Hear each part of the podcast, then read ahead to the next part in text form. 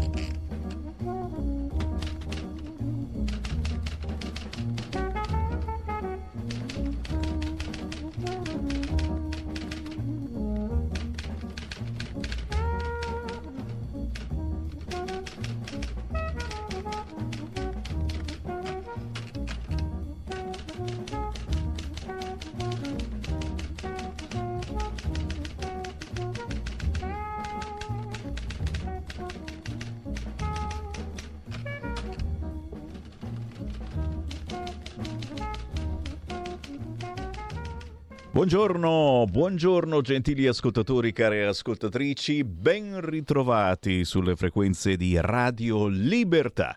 Sono Sammy Varin, eccomi anche per quest'oggi. E che giorno è? Che anno è? Mercoledì 30 agosto 2023, anche agosto se ne va e con lui l'estate. Ieri per la prima volta, ieri sera, ho bevuto la camomilla prima di dormire. Eh, faceva freschetto, eh? Faceva freschetto qui a Milano. Non so dalle vostre parti. Attenzione ora, voi che ci ascoltate dal centro e dal sud Italia, perché la perturbazione che ha flagellato il nord ora si sposta da voi.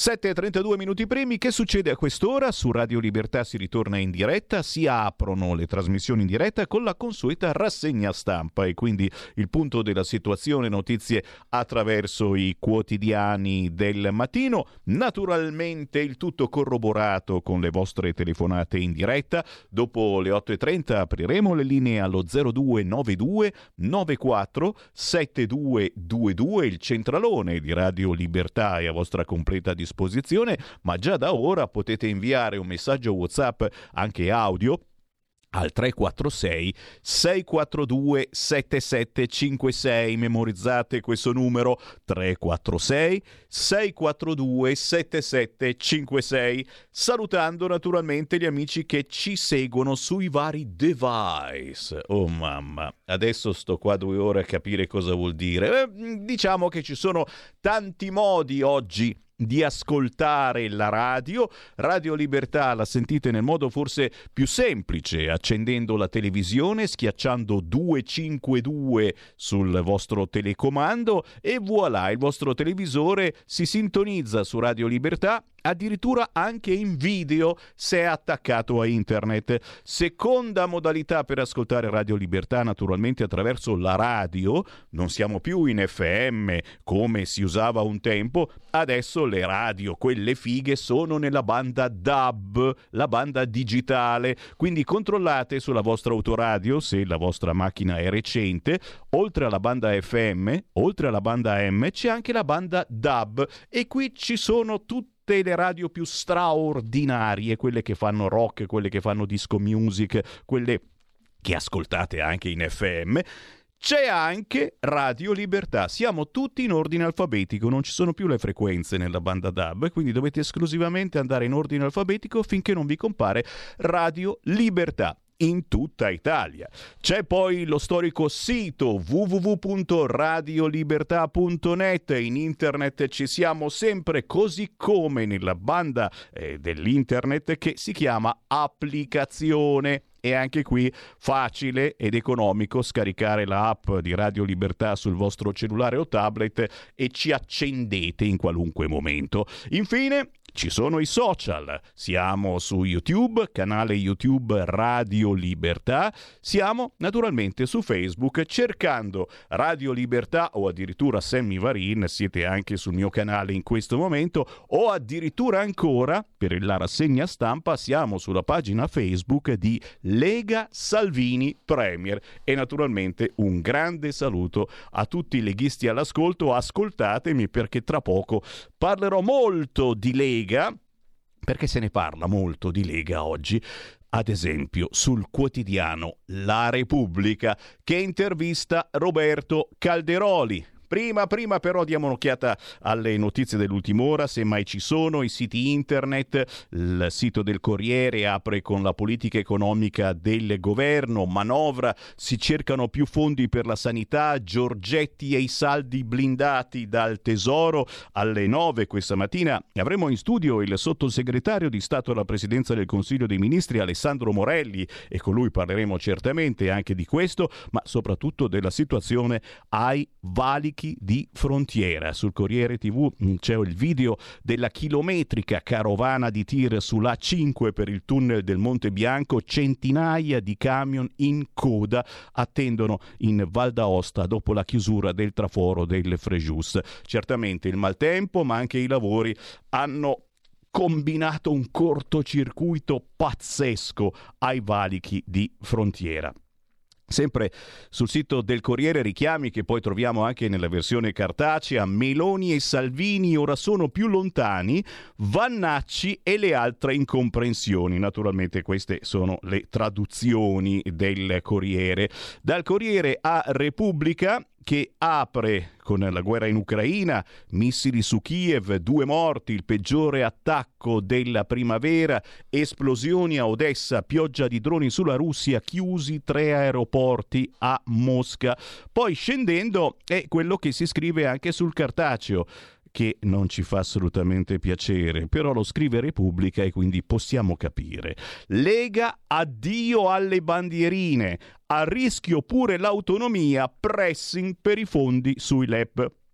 Con l'intervista oggi su Repubblica a Roberto Calderoli, che è stato minacciato ultimamente dalla mafia, ma a Repubblica pare non fottegliene proprio nulla, almeno non lo mette nel primo richiamo. Piuttosto scrive nel 2024 la mia riforma sarà legge, ma se i costi saliranno bisognerà trovare i soldi.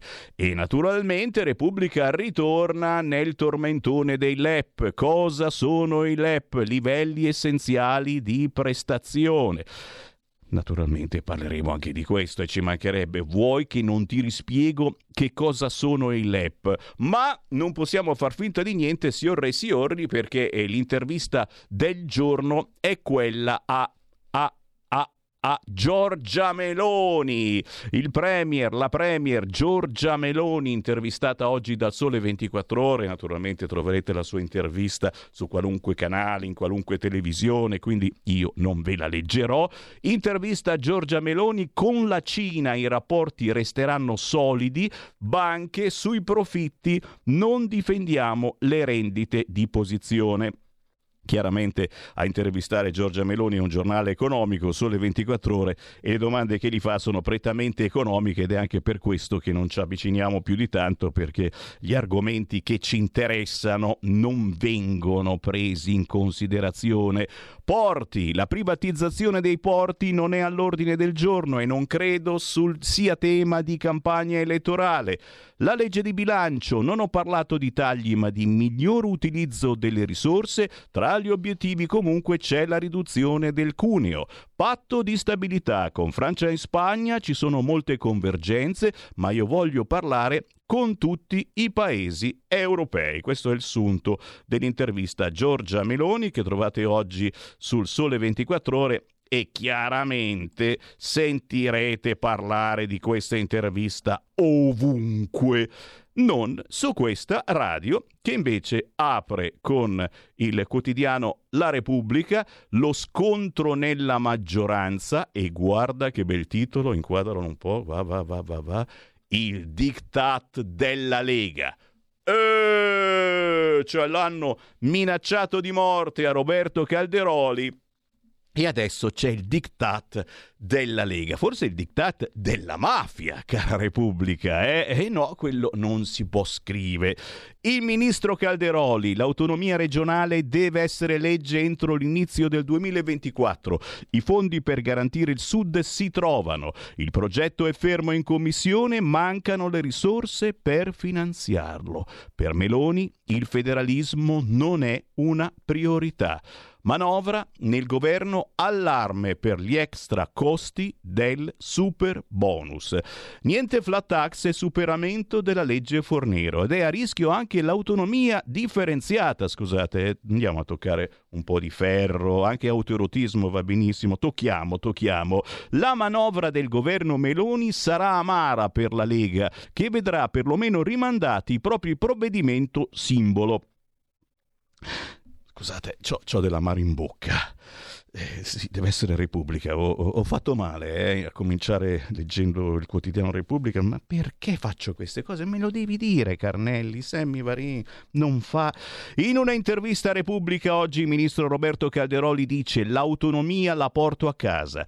A inizio 2024 prevedo sarà legge e il testo Casellati sulla forma di governo ho contribuito a scriverlo. Questa è la prima pagina, l'apertura proprio del quotidiano italiano fondato da Eugenio Scalfari, il diktat della Lega. Scendendo un po' più in basso è l'oltraggio di Gianbruno, è chiaro. Eh? Adesso Gianbruno che facciamo? Lo cacciamo come minimo, deve chiedere scusa, ma soprattutto se ne deve andare. Contestato il compagno pre- della Premier, donne, l'oltraggio di Gianbruno. Cosa ha detto Gianbruno, che è il compagno della Premier, ma anche giornalista su Rete 4, mi pare? A proposito delle violenze sulle donne, se eviti di bere non ti violentano.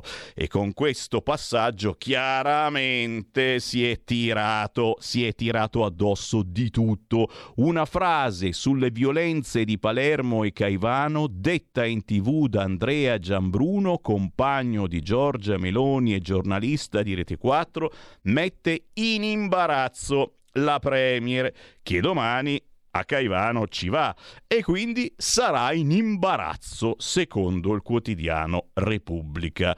Eh, ma Andiamo sul Corriere, certo, anche qui conti, la sfida della sanità. E, signori, quando si parla di sanità siamo un po' tutti davvero toccati. Eh? Abbiamo la fortuna di avere una eh, sanità nazionale qua in Italia, ma vediamo che sempre meno si riesce a utilizzarla perché per prendere un appuntamento eh, ti, ci vogliono mesi, a volte anni, e uno alla fine paga.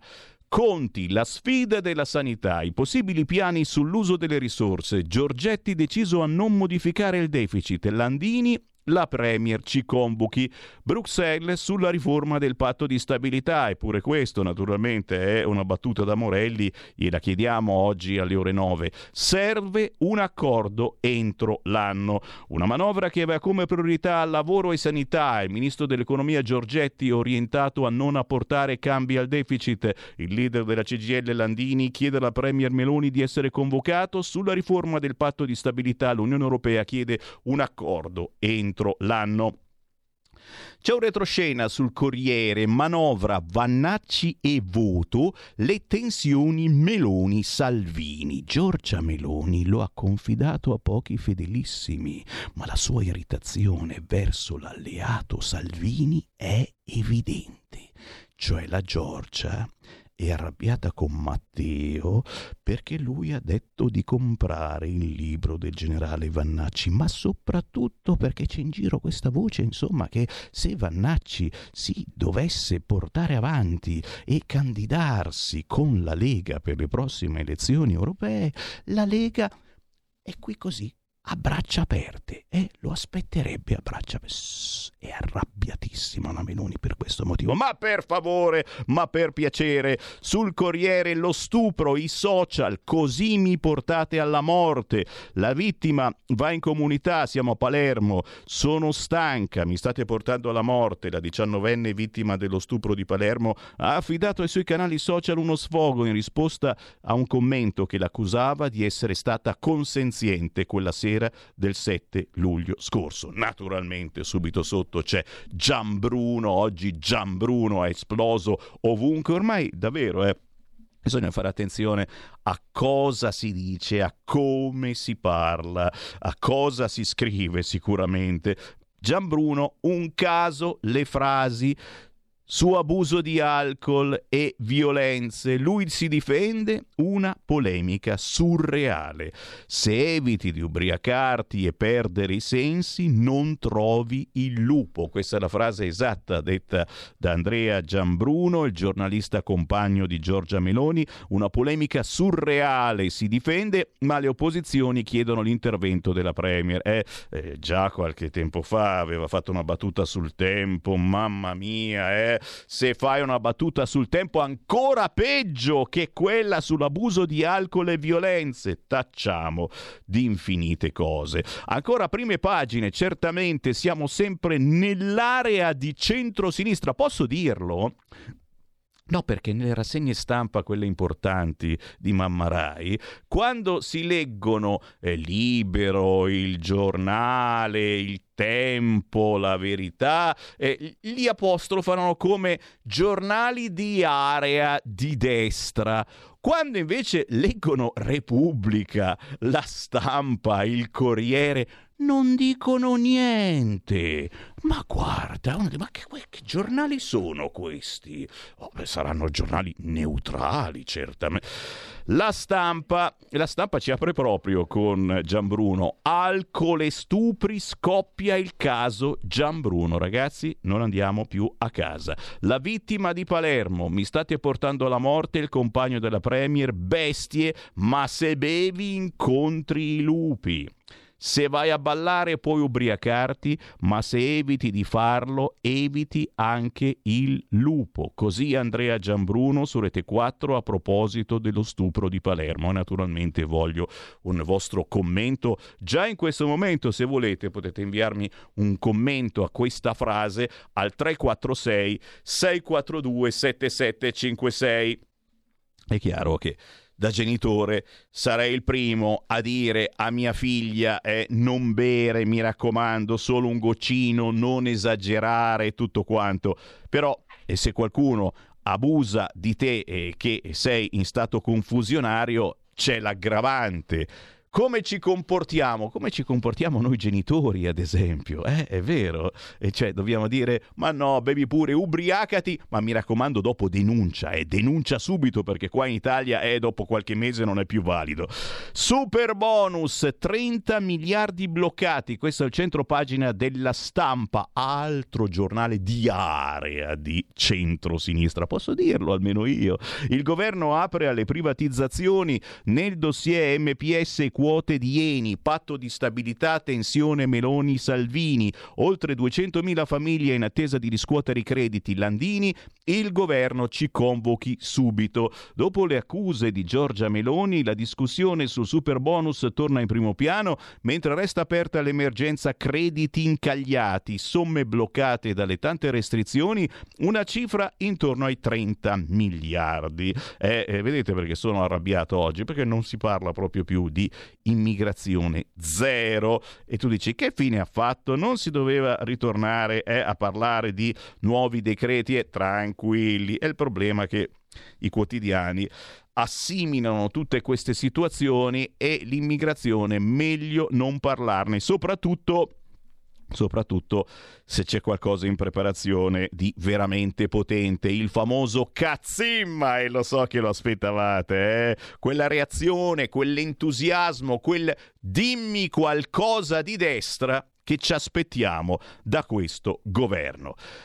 Libero, eccolo qua, la difesa, la difesa del compagno della Meloni la polemica sugli stupri, quanti ubriaconi contro Giambruno, scrive oggi il quotidiano Libero. Ragazze, state lontane dall'alcol per evitare le violenze. Il compagno della Meloni manda in tilt la sinistra, ma un articolo uscito sul fatto conferma che ha ragione.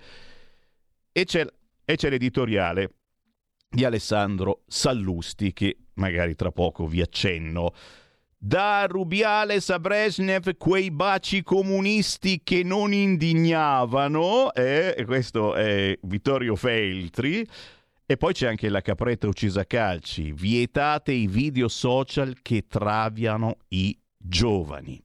In centro pagina siamo sempre sul libero, la segretaria del PD ingolferà il Parlamento con la sua ossessione. Per cosa? Elli pretende una legge antifascista. Queste sono le emergenze della sinistra, oltre naturalmente a gay, lesbiche, transessuali e pansessuali e poi naturalmente ancora la droga. È minimo, eh? Cosa siamo? Del Medioevo? È ora di liberalizzare la droga. Anche a questo chiederemo una battuta alle ore 9 al sottosegretario di Stato Alessandro Morelli che viene qui nei nostri studi.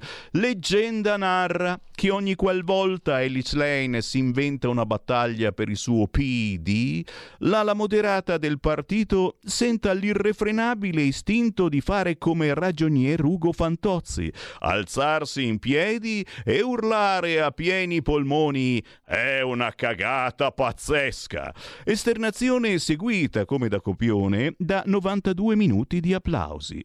Un record che l'ultima uscita di Ellie, la Svizzera, rischia di frantumare. Il seguito sul quotidiano libero di oggi.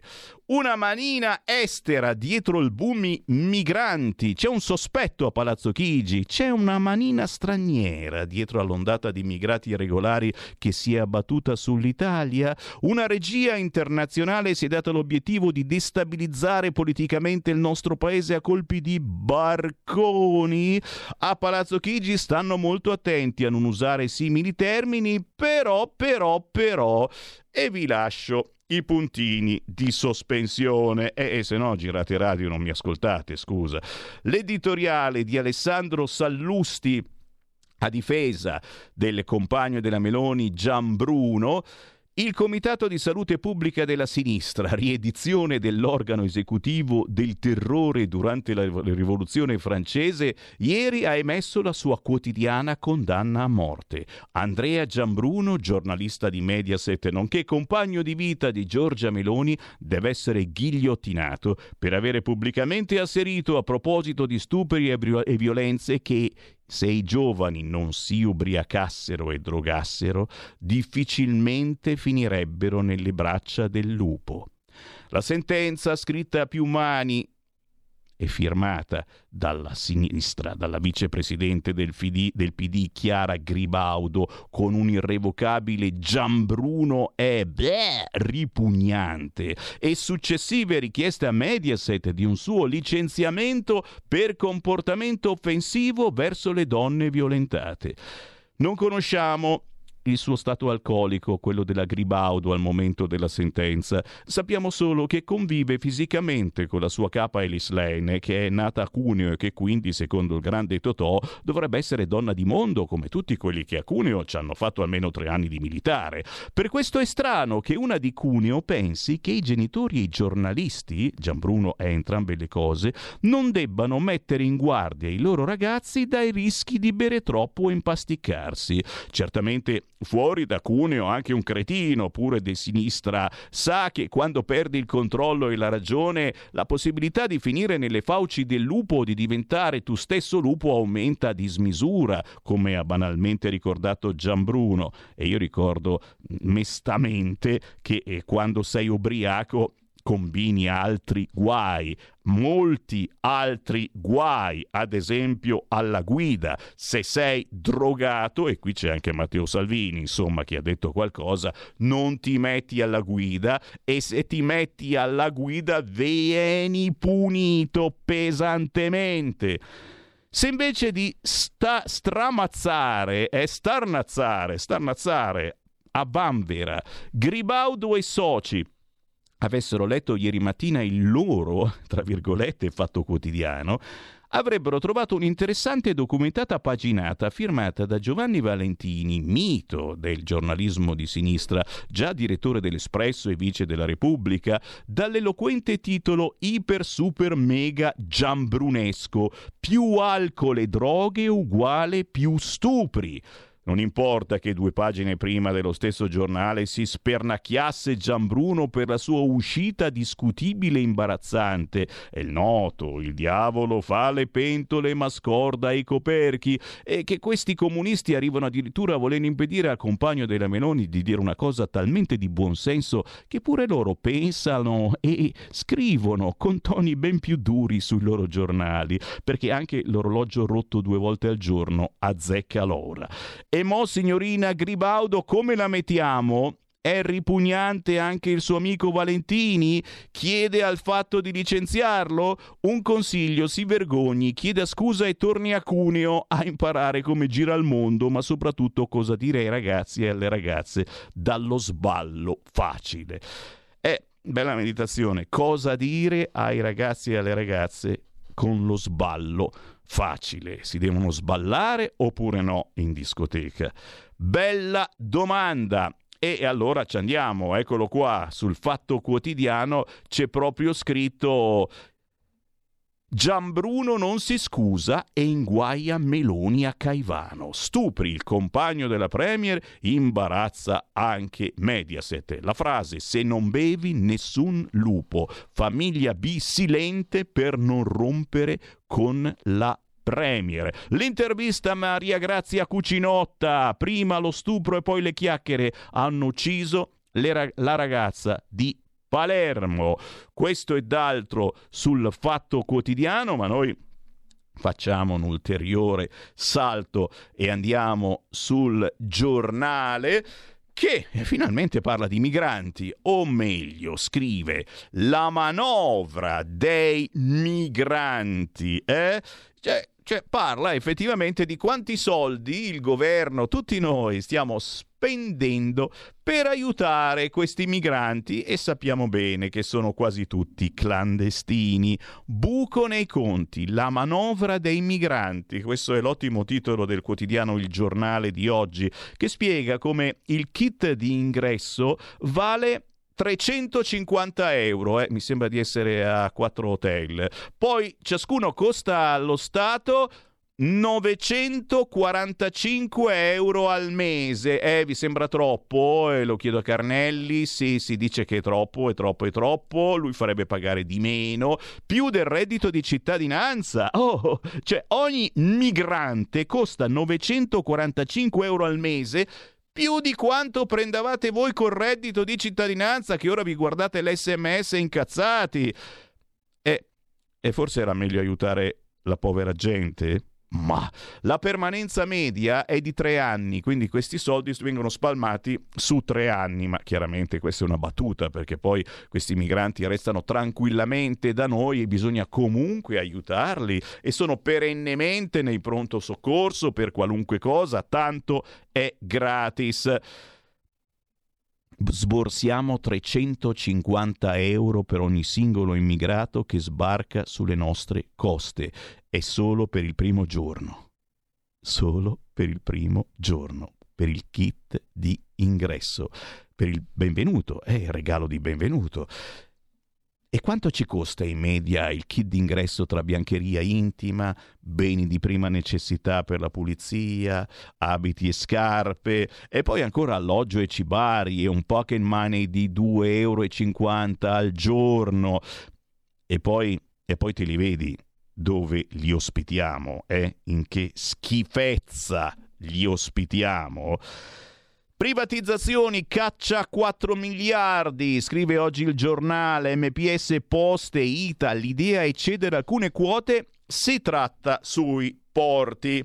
La protesta napoletana, altro che popolo senza reddito, il corteo di energumeni e ultraviolenti ancora sul giornale. Eppure qua c'è la terribile notizia della capretta, massacrano una capretta a calci, la crudeltà per illudersi di essere grandi, per festeggiare un compleanno ad Anagni, eh, lo schiaffo di Anagni, ma noi gli daremo anche i calci a queste persone. Hanno ucciso un'inerme capretta a calci, filmando la sua agonia tra le risate per festeggiare il compleanno di un'amica. L'oscena crudeltà ha indignato la rete e i giovani di Anagni sono finiti nel mirino di social e polizia. Ehi tu, non trovi più il segnale di Radio Libertà sulla tua radio DAB? Non disperarti, risintonizza. Sì, ma come? È facile, tasto menu, poi scegli il tasto corrispondente alla ricerca automatica dei canali, attendi qualche minuto e tutte le stazioni DAB della tua zona saranno disponibili. Stai ascoltando Radio Libertà. la tua voce libera, senza filtri né censura. La tua radio.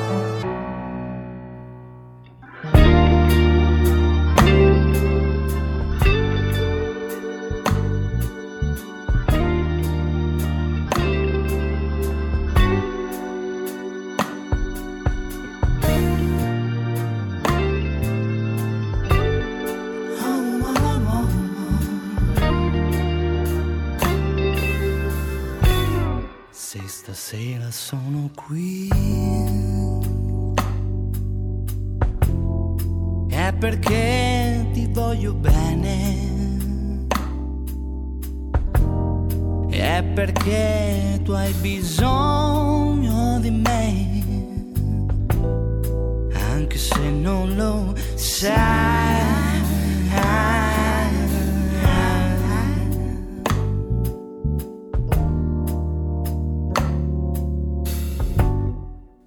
Stasera sono qui. È perché so perdonare. E non voglio gettar via così. Il mio amore per te.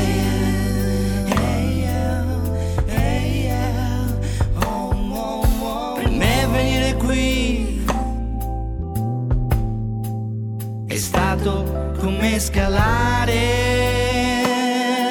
la montagna più alta del mondo ed ora, ora che sono qui, voglio dimenticare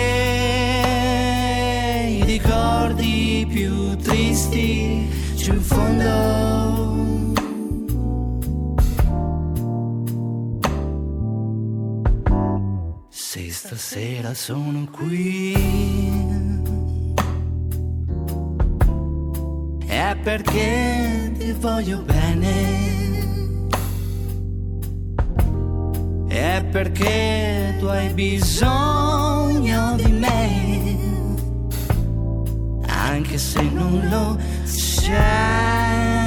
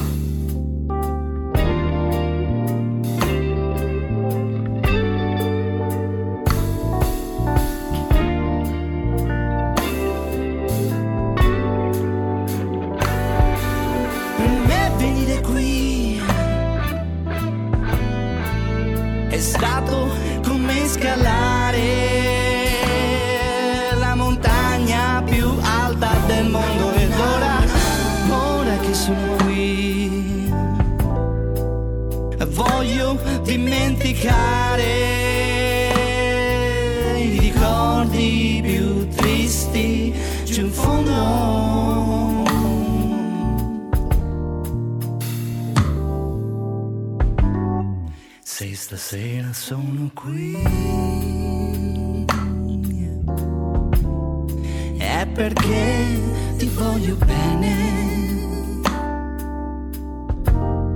È perché hai bisogno di me.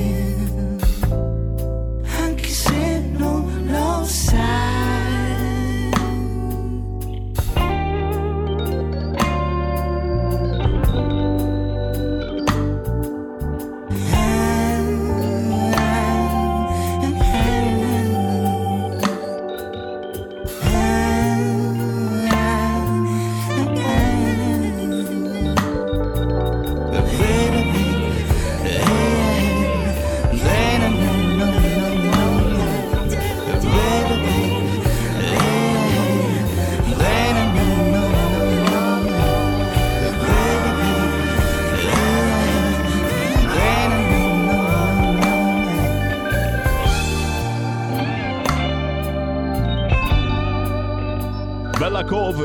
di Dario Serafino. Se stasera sono qui, il ritmo giusto per immergere il biscotto nel caffè latte con una certa maestria, perché poi se lo lasci troppo ci cade dentro. Bravo Dario Serafino, lui è The Italia Soul Founder, ma fa anche musica black. Domenica 10 settembre sarà il Why Not di Milano. Se stasera sono qui con altre cover e non soltanto cercando sugli store digitali e anche su YouTube Dario Serafino.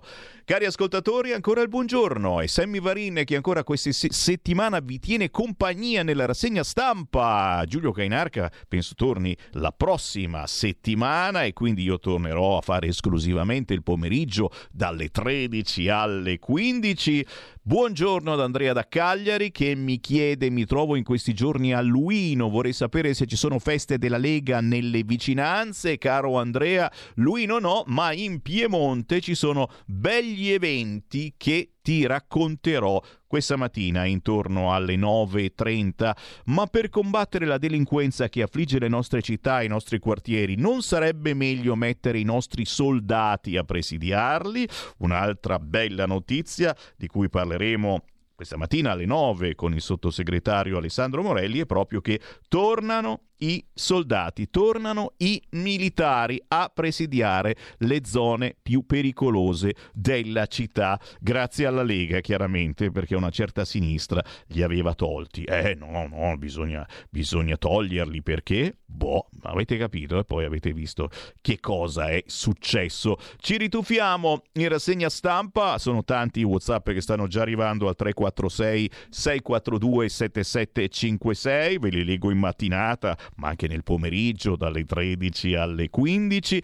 Il numero 0292947222, memorizzatelo sul vostro cellulare perché alle 8 e mezza apriamo le linee. Ultimo richiamo sul quotidiano Il Giornale e si torna a parlare di Vannacci, il caso Vannacci, lo sapete, quel generale che ha scritto un libro che ha fatto chiacchierare molto perché perché dice delle cose eh, abbastanza logiche che pensiamo tutti quanti, ma che non possiamo più dire. Oh, mica tutto, eh? non è che condividiamo tutto, ma parecchio. Lega porte aperte al generale che ringrazia, eh, c'è questa possibilità che la Lega lo voglia candidare per le elezioni europee o magari anche per altro, eh?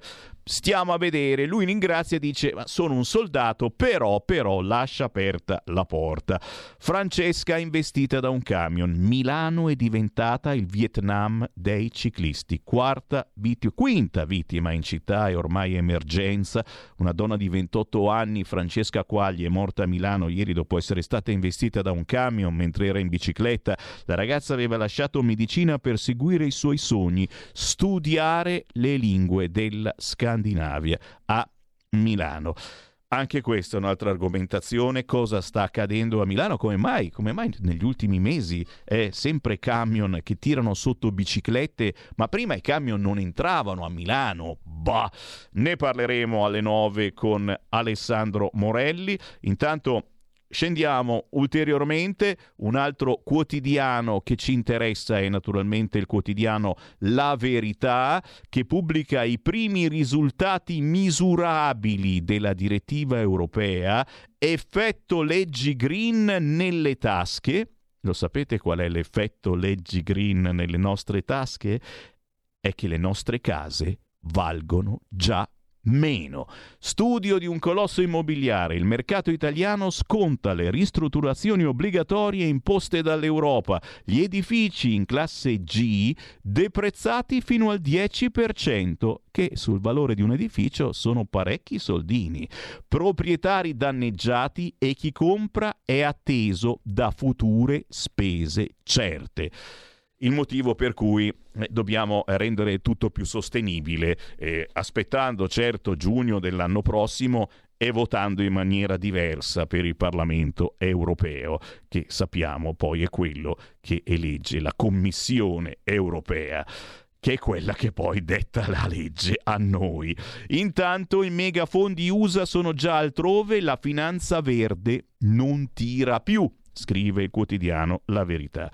In centropagina Pregliasco esce dal letargo, prepariamoci al ritorno dei contagi Covid. E il caso Gianbruno, ma quanti ubriachi tra i nemici di Giorgia, l'editoriale di Maurizio Bel Pietro. La vera emergenza dietro gli stupri c'è anche la piaga del corpo come merce di spalla, censori scatenati, Evola, Vannacci, a sinistra ogni scusa è buona per zittire l'altro. Francesco Borgonovo. In centropagina Vittoria, il papà di Saman è stato estradato in Italia. L'uomo è accusato di aver ucciso la figlia perché troppo occidentale, ricordate? Dopo un lunghissimo iter, giudice e governo hanno deciso sarà processato qui. Emergenza immigrazione, la Meloni cerca sponde in Grecia.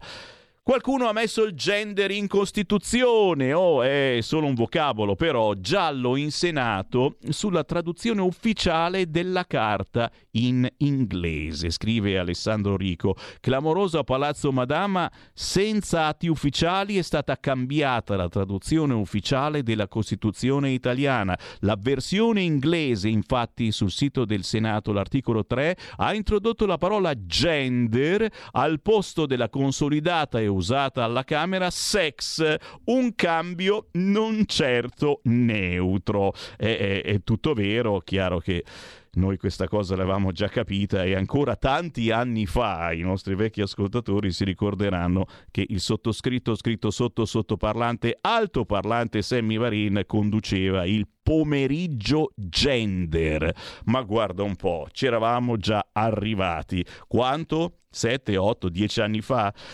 Il quotidiano Repubblica, il diktat della Lega, lo scontro nella maggioranza, mamma mia, la Lega che comanda, eh? Da pagina 2 a pagina 6. E che cavolo sta succedendo? La Lega che comanda secondo Repubblica. Subito, a pagina 2, va che Lega Addio alle bandierine. Rischia anche l'autonomia, pressing per i fondi sui LEP. Ah, vi chiedo una gentilezza, mentre io leggo la rassegna stampa, toccate qualunque cosa di ferro, ok? Qualunque cosa, non ho specificato. Manovra avara, avara o amara? Avara e amara, amara, avara, amara, avara. Per il carroccio non ci sono risorse per coprire i livelli essenziali di prestazione, stop pure a flat tax e superamento della Fornero, forse troveremo qualche risorsa per le accise. Scusate, ma sto male io a leggere questo articolo. Matteo Pucciarelli fa star male Sammy Varin. Eh, io provo, però non sono sicuro di farcela arrivare in fondo anche perché è una bella sleppa, ne leggiamo solo qualche riga, ci state dai. Di manovra non si parla, l'unico titolato è il segretario federale e vice premier Matteo Salvini. E le indiscrezioni e il retroscena, eh allora, sono indiscrezioni, sono retroscena, sono pure su Repubblica, eh, potremmo fare a meno, va bene, che filtrano dalle parti di Giorgetti che invita tutti a tornare coi piedi per terra ai cordoni della borsa. Giorgetti è l'unico che può fare qualche deroga, rispondono da via Bellerio. Ma non è vero, non è vero, nel senso non è vero che da via Be- c'è nessuno qua, siamo ancora in vacanza. La Lega di lotta ormai tanto tempo fa e di governo si appresta a vivere il percorso della legge finanziaria, un po' come era stato l'anno scorso, con qualche mal di pancia, con una serie di sconfitte sul campo, ma con la sempiterna promessa dell'autonomia differenziata da agitare come vessillo. Superamento della legge Fornero, taglio delle accise su benzina e diesel, soldi per il ponte sullo stretto flat tax. La lista dei desideri e delle promesse è lunga, parola d'ordine peraltro di antichissima data. Il referendum del Carroccio per l'abrogazione della Fornera è datato 2014. Il giornale La Padania non era ancora stato chiuso. Ma di cose da portare a casa e da rivendicarsi ce ne saranno verosimilmente poche. Tiè, forse sulle accise un modo si troverà. Daremo qualche aiuto per chi ha più bisogno, evitando una misura orizzontale. Interessa anche a Giorgia Meloni, spiega speranzoso un esponente leghista. Poi ci sono le riforme a costo zero quelle di sistema per così dire. Il premierato interessa relativamente, il ritorno delle elezioni provinciali invece sì, e lì l'obiettivo è accorparle con le europee. Discorso diverso invece l'autonomia. In casa Lega ci si spertica per dire che se ne avvantaggeranno tutti e soprattutto che sarà una rivoluzione a costo zero. Per ora la stella polare leghista rimane appesa in Commissione Affari Costituzionali del Senato,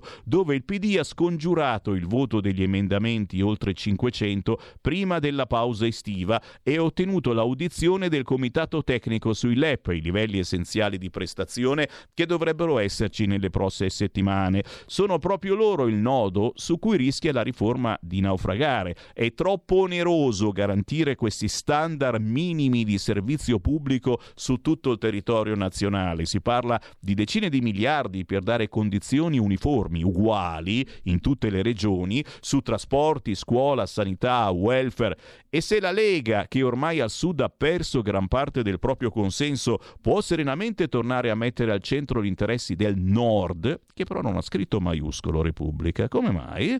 Eh? Fratelli d'Italia e Forza Italia temporeggiano e fanno filtrare il tema dei costi. La convinzione di Salvini e dei suoi fedelissimi è che comunque il 2024 sarà l'anno giusto per incamerare l'autonomia e alla prossima adunata di Pontida, domenica 17 settembre, ci sarà anche Sammy Varin, sul Sacro Pratone l'obiettivo verrà presentato come ormai praticamente raggiunto.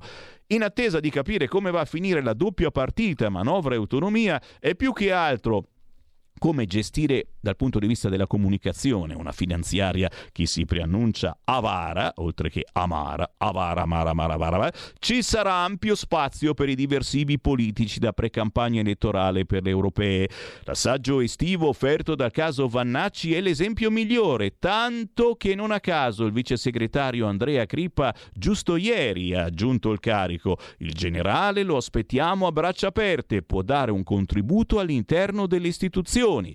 Buttarla sull'ideologia non costa nulla e allora tra Europa cattiva per le regole di bilancio e la burocrazia ambientalista e le solite denunce contro il politicamente corretto, gli argomenti per rosicchiare un po' di consenso a Fratelli d'Italia non mancano. Dopodiché il solco interno tra fedelissimi del capo e partito del nord-est, vedi alla voce Luca Zaia e Massimiliano Fedriga, rimane. Nelle settimane scorse ci sono state plateali polemiche sul tema dell'accoglienza dei migranti migranti e sul congresso nazionale previsto dallo statuto della Lega per Salvini Premier e mai riconvocato pende l'inadempienza del fu capitano. Così scrive Repubblica, quindi rimane il solco interno tra fedelissimi del leader e partito del nord-est con le polemiche sui migranti ancora da convocare il congresso, ma che ci interessa sul quotidiano Repubblica quest'oggi a pagina 3 c'è l'intervista al ministro leghista Roberto Calderoli. È grazie a Matteo Pucciarelli che ha fatto tutto questo insieme a Giovanna Casadio. Nel 2024 la mia riforma sarà legge, ma se i costi saliranno bisognerà trovare i soldi. Scusate, eh? E sto cercando prima di leggervela alla fine, alla fine, alla fine dell'intervista, proprio l'ultima domanda dell'intervista dice "Ah, è stato persino minacciato di morte e accusato di uccidere il Sud". Si risveglia dal torpore. E beh, d'altronde un giornalista professionista deve essere informato, eh? Giovanna Casadio, chiaramente è andata a informarsi come ultima domanda Calderoli "Oh, ma per caso è stato minacciato di morte?" Eh? Nella maggioranza c'è un accordo blindato, l'autonomia la porto a casa. A inizio 2024 prevedo sarà legge. Il testo Casellati sulla forma di governo ho contribuito a scriverlo. La sfida di Roberto Calderoli, ministro leghista dell'autonomia, non si ferma qui. Nega le tensioni nel governo, le difficoltà per la sua lega. Ci sono tante, troppe cose da fare, quindi diverse proposte. E insiste sulla riforma delle pensioni, cavallo di battaglia di Salvini. Non è detto che non ci siano le risorse sufficienti e comunque riformare la Forneo la Fornero è un obiettivo di legislatura. Poi assicura, fatte autonomia, federalismo fiscale e premierato, me ne vado sul mio trattore in campagna dove ho trascorso l'estate a raccogliere nocciole. Meloni ai ministri ha parlato chiaro, anche lei dovrà risparmiare? Risponde Calderoli. Anche il mio ministero parteciperà alla riduzione della spesa, anche se senza portafoglio. Abbiamo il fondo per i comuni di montagna, però il taglio lo faremo in modo che ai comuni e alle regioni vadano le stesse quantità di soldi. Con i problemi finanziari che ci sono, i LEP, i livelli essenziali di prestazione che garantiscono l'uguaglianza tra nord e sud in vista dell'autonomia differenziata, restano lettera morta e così anche l'autonomia tramonta. Oh, porta una sfiga questa Giovanna Casadio. Questo lo dice lei, risponde giustamente Calderoli. Ma chi l'ha detto che i livelli essenziali delle prestazioni debbano costare di più? Nessuno li ha mai definiti, quindi nessuno è in grado di quantificarne il costo. Se si usano fabbisogni standard, la razionalizzazione e la responsabilità può addirittura portare alla riduzione della spesa, eh? i fabbisogni standard, i costi standard, ve li ricordate quanti decenni che ne parliamo? E forse è la volta buona. Se poi dovessero costare di più, e non credo, le leggi di bilancio provvederanno a finanziarli. Non si sente isolato? chiede la Giovanna a Roberto Calderoli. Per niente. Sapevo che era un percorso tutto in salita perché da 22 anni da 22 anni e da 5 legislature nessuno ha mai cavato un ragno dal buco sull'autonomia differenziata, ma per la prima volta ora si è affrontato l'argomento degli argomenti, i livelli essenziali di prestazione, anche questi previsti in Costituzione. Lo Stato è puntuale nel dirti cosa pagare, ma non nel dirti quali sono i diritti civili e sociali garantiti a tutti, appunto i LEP. L'autonomia può solo migliorare e non peggiorare le condizioni del Sud. Però, però, però, chiede ancora la Giovanna, deve ammettere che l'autonomia politicamente è indigesta alla stessa maggioranza. Ma no, risponde Calderoli a Giovanna Casadio, a inizio agosto ho fatto il punto con tutta la maggioranza e non escludo che possa allargarsi a qualche partito di opposizione. Ho chiuso la quadra, i contenuti sono definiti. Abbiamo individuato quali tra le 23 materie che le regioni possono chiedere sono da ritenersi LEP, ovvero livelli essenziali, e sono 15, e quali no, sono altri 8. Tutto ciò è scritto in un subemendamento la cui seconda firmataria è Maria Stella Gelmini di Azione. Per la Lega c'è una certa sofferenza nell'esecutivo Meloni, no alla flat tax, no alla riforma delle pensioni. Se fosse no anche l'autonomia ne trarreste le conseguenze? Risponde Roberto Calderoli. Noi non abbiamo rinunciato alla flat tax perché un pezzo è già fatta e prima della fine della legislatura l'avremo. Sulle pensioni è ancora tutto da verificare se non ci sono risorse sufficienti. Anche qui cambiare la Fornero è un obiettivo di legislatura sull'autonomia c'è l'accordo e la facciamo. Cioè, qui ci mettono tutti pepe in culo, ce lo abbiamo, abbiamo di nuovo il cazzimma, yeah! però non si può fare tutto quanto in un anno e questo bisogna dirlo alla Giovanna, Giovanna Casadio di Repubblica che oggi intervista Roberto Calderoli. Ancora, la Premier Meloni è al premierato che pensa. Cioè pensa solo al premierato la Meloni. Non cita neppure l'autonomia differenziata leghista. Risponde Calderoli, non è una gara. Una cosa è una riforma costituzionale della forma di governo, un'altra l'autonomia che è una legge ordinaria, sia pure con peso di legge costituzionale. Sul premierato lei è d'accordo? Risponde Calderoli. La riforma costituzionale del 2005, la devolution, poi bocciata nel referendum confermativo del 2006, prevedeva il premierato e le norme antiribaltone, quindi nessuno deve convincermi su questo. Quindi la Lega lo voterà, ma solo dopo lo che è l'autonomia? Non c'è correlazione. Che pazienza, i tempi li decide sempre il Parlamento, ma se nessuno farà ostruzionismo l'autonomia diventerà legge a inizio 2024. È la riforma delle riforme, perché cambia l'assetto istituzionale del Paese e consente una verifica euro per euro dell'uso delle risorse. E questa cosettina dà un po' di fastidio eh, a una certa Italia. È stato persino, eh, se ne ricorda, Giovanna Casadio è andata a leggere le agenzie ha visto che c'erano delle agenzie che dicevano che Calderoli è stato minacciato di morte e accusato di uccidere il Sud. Dai! Ma questo è uno scoop, ragazzi. Repubblica parla delle minacce di morte di Roberto, a Roberto Calderoli da parte della mafia. Ah, come se fosse Natale, mi viene la lacrimuccia. È stato persino minacciato di morte e accusato di uccidere il Sud. L'ultima domanda, eh, perché se ne stava andando proprio prima di salutarlo. Ah, scusi, ma è stato minacciato di morte?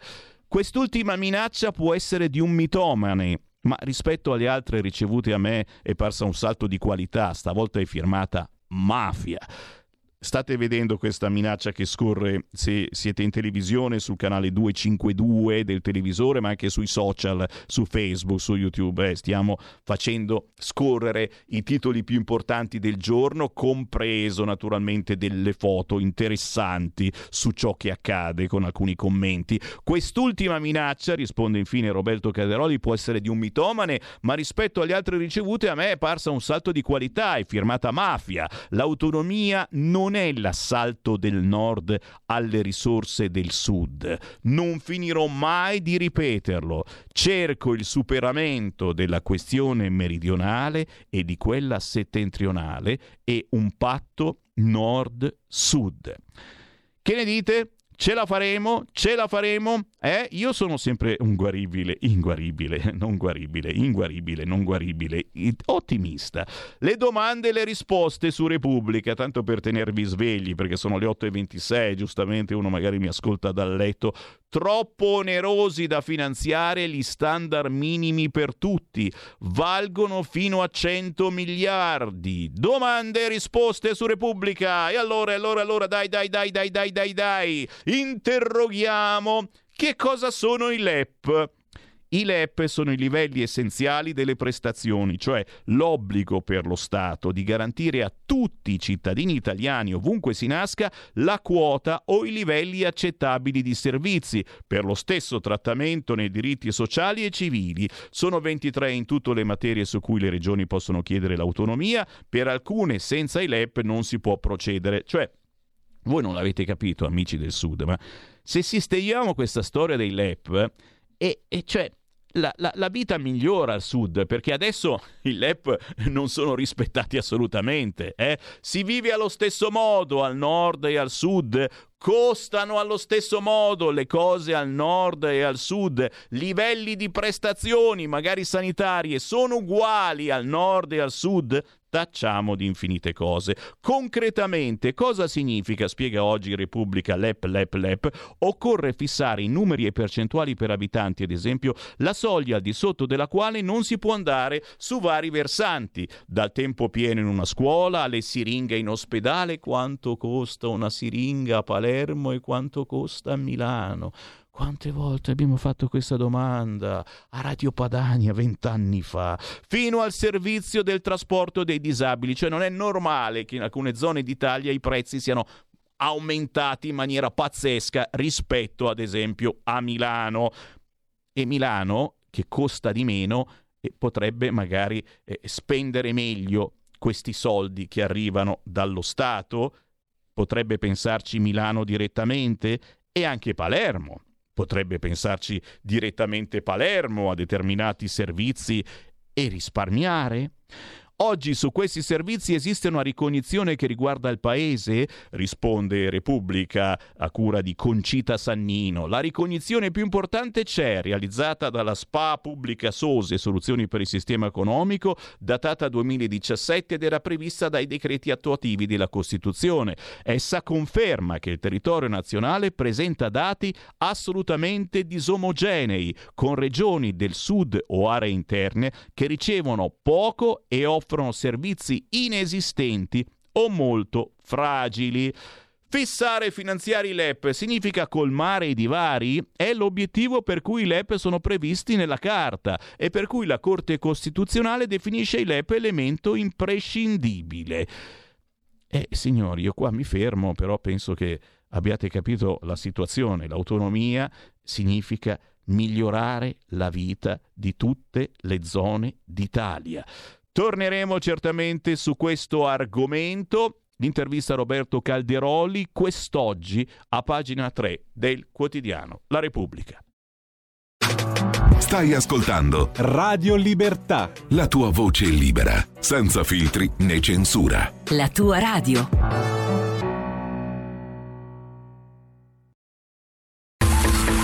Ehi tu, non trovi più il segnale di Radio Libertà sulla tua radio DAB? Non disperarti, risintonizza. Sì, ma come? È facile, tasto menu, poi scegli il tasto corrispondente alla ricerca automatica dei canali, attendi qualche minuto e tutte le stazioni DAB della tua zona saranno disponibili. Il meteo.it presenta le previsioni del giorno.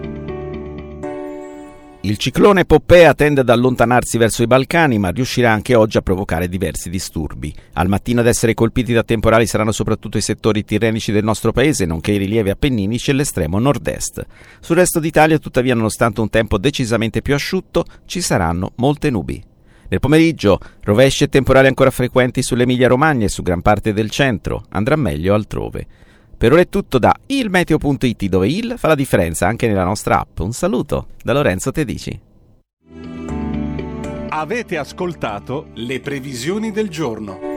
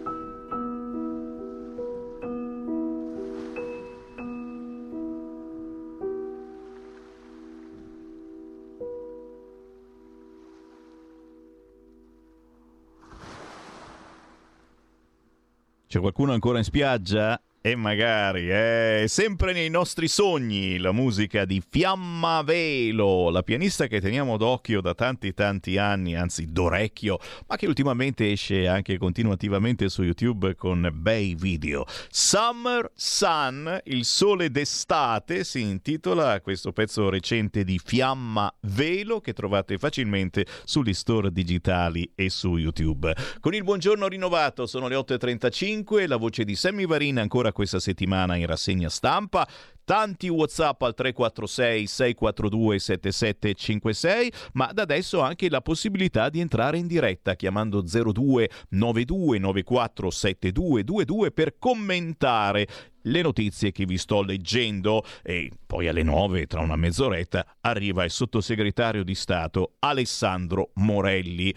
L'uscita di Gianbruno sottolinea due aspetti: genitori che non educano, assenza di valori elementari, scrive Marco. E certamente oggi però eh, la bomba Gianbruno è esplosa su tutti i quotidiani. Se eviti di ubriacarti non trovi il lupo, ha dichiarato il compagno della Meloni. E non so se avete notato, eh, i giornali di area di sinistra stanno prendendo di, mu- di mira qualunque parente della Meloni.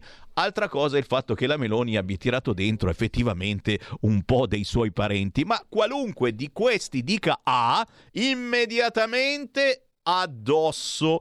Se eviti di ubriacarti non trovi il lupo. Bufera su Gianbruno. Questa volta è il quotidiano Il Corriere a pagina 9 eh, che ricorda come le opposizioni chiedono l'intervento di Meloni e di Mediaset. Accuse e commenti anche sui social e Zingaretti usato, ha usato parole da gentaglia, dice Zingaretti. Chiara Gribaudo dichiara dimentica di dire agli uomini di evitare di stuprare, ripugnante, offensivo, inadatto a stare dove sta. L'altra Chiara Appendino, Meloni prenda le distanze dalle parole del suo compagno perché il silenzio la renderebbe complice. La tarantolata Fiorella Mannoia dice esortare le donne a non bere perché c'è il rischio che l'orco non si freni, non si può più sentire. E naturalmente sul quotidiano Il Corriere c'è l'intervista di Candida Morvillo proprio ad Andrea Giambruno, 42 anni, conduttore TV su Rete 4 e compagno della Premier Giorgia Meloni. Parole strumentalizzate dai politici, anche le mamme dicono stai attenta. Il conduttore la premessa è che l'atto è abominevole, mai giustificherei uno stupro, perché chiaramente ne ho chiesto, allora giustifichi lo stupro? Eh? Noi non parleremo più di questa storia, il silenzio può aiutare la ragazza a superare il trauma. Non sarà mai un politico o un collega a dirmi cosa devo dire, anche Meloni non si è mai permessa, non si arrende. Insomma, Andrea Giambruno, in mattinata vi leggo la sua intervista. Intanto le vostre voci pronto? Signor Semmi, buongiorno, non volevo inter- Elisetta intanto, Ciao. non volevo intervenire, però mi sembra la notizia, spero che non l'abbiano detto altri giornalisti, che questa influenza anche l'immigrazione, cioè la Turchia, signor Semmi, usa l'Italia per collegare Europa e Africa, l'ho letto ieri in biblioteca, spero che qualcuno non l'abbia già detto, se no ripeto quello che hanno detto gli altri, non so Mm. se lei ha sentita. Mm, mm, mm. Eh, eh, eh, quindi... Allora, allora inizio col dire, spero di, non- di- di- di ricordarmi tutto quello che ho letto. Allora, nel 2019 l'azienda turca Ilport ha ottenuto la concessione del terminal San Cataldo del porto di Taranto fino al 2067. Nel 2018 invece l'UNRO, eh, controllata dall'Anatolica Global Port Holding, aveva strappato un'analoga concessione fino al 2041 nel porto di Trieste. Cioè sono importanti questi due porti, eh? Sì. Taranto e Trieste. Grazie a questa operazione Ankara ha portato a termine un progetto fondamentale per la sua trasformazione in potenza marittima. La Turchia è infatti eh, riuscita a costruire attraverso investimenti diretti o concessioni portuali un sistema di interconnessione denominato corridoio scandinavo-africano che unisce Svezia e Norvegia al Nord Africa, per poi proiettarsi verso le regioni subsahariane.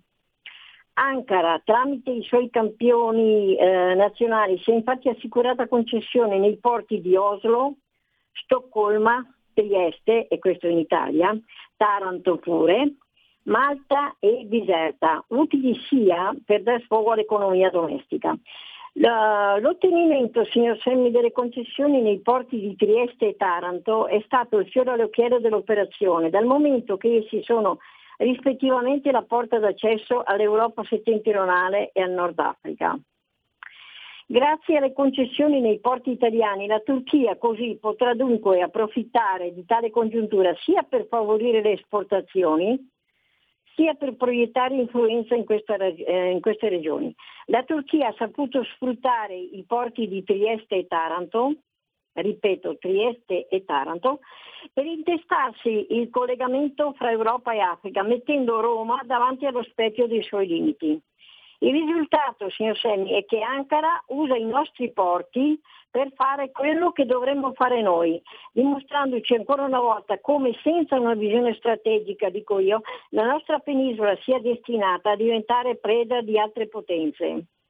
Se l'Italia non si cura dei propri interessi, non sarà la geografia a salvarci, anzi se non declinata geopoliticamente ehm, della nostra posizione geografica non farà altro che trasformarci in un boccone, dico io, ancora più succolento.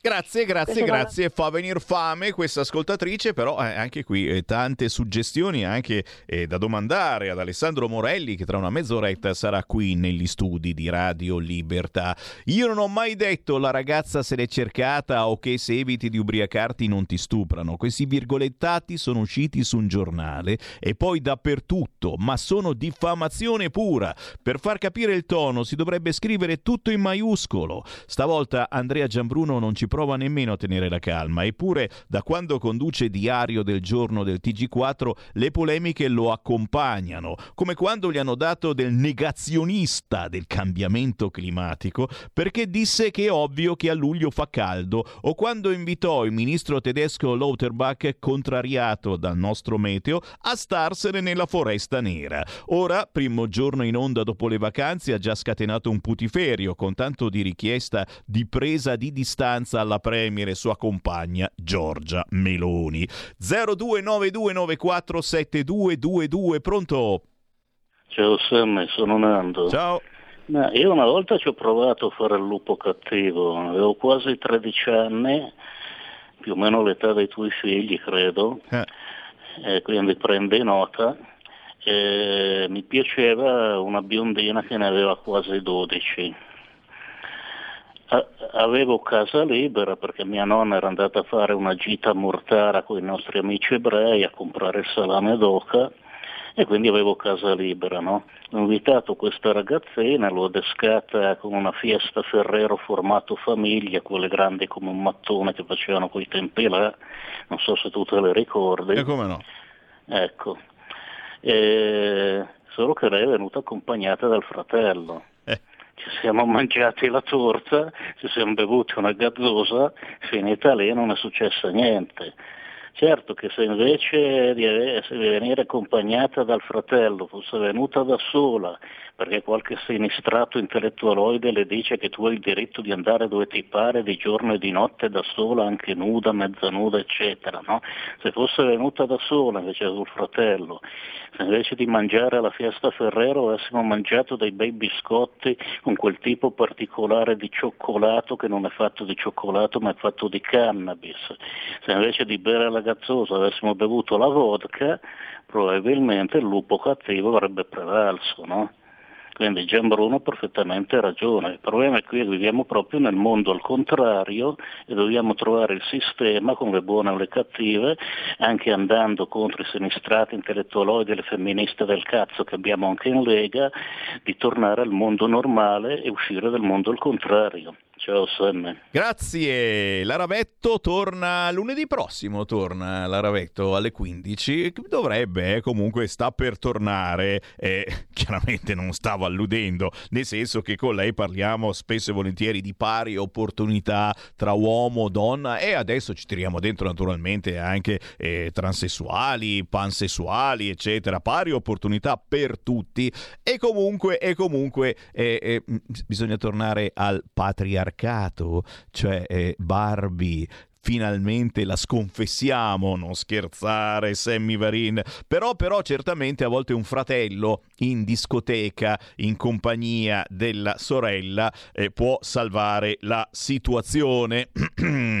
Ogni migrante che sbarca costa subito 350 euro e dopo sono 945 euro al mese, più del reddito di cittadinanza. Eh, ci chiedete sempre queste cifre che vi fanno ah, schiumare di rabbia. Oggi il quotidiano Il Giornale, eccole qua, ve le snocciola con Antonella Aldrighetti a pagina 2, un'inchiesta del giornale, oneri di prima accoglienza oltre 800 milioni da inizio 2023, le spese successive durano tre anni e eh, magari nel centro sull'isola 140 mila euro euro ogni quattro mesi soltanto per i servizi di lavanderia e disinfezione. Chiaramente ci mancherebbe altro, però, però, però, la spesa insostenibile, costi di primo approdo, dicevamo 350 euro, 37,42 alloggio e alimentazione,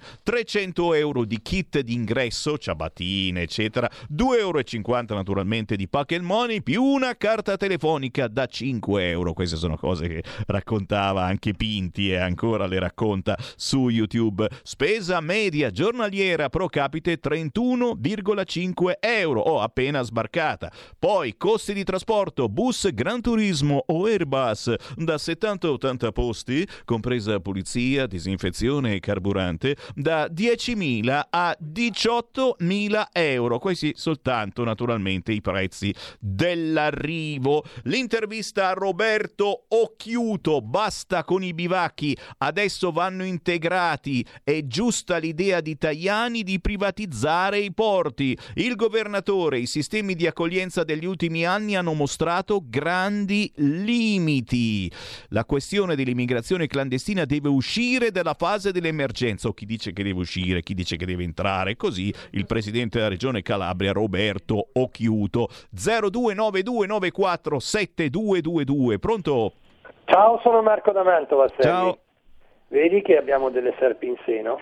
Che Eh. vogliono anche la privatizzazione dei porti, la svendita di- delle ultime cose che sono rimaste italiane. Mm. Poi riguardo anche al discorso di Occhiuto che dice bisogna integrare, bisogna integrare, ma con 113.000 sbarchi vuoi che i conti reggano anche? Ma stiamo scherzando? Allora, la, la- la- la telefonata era rivolta a questa cosa qui.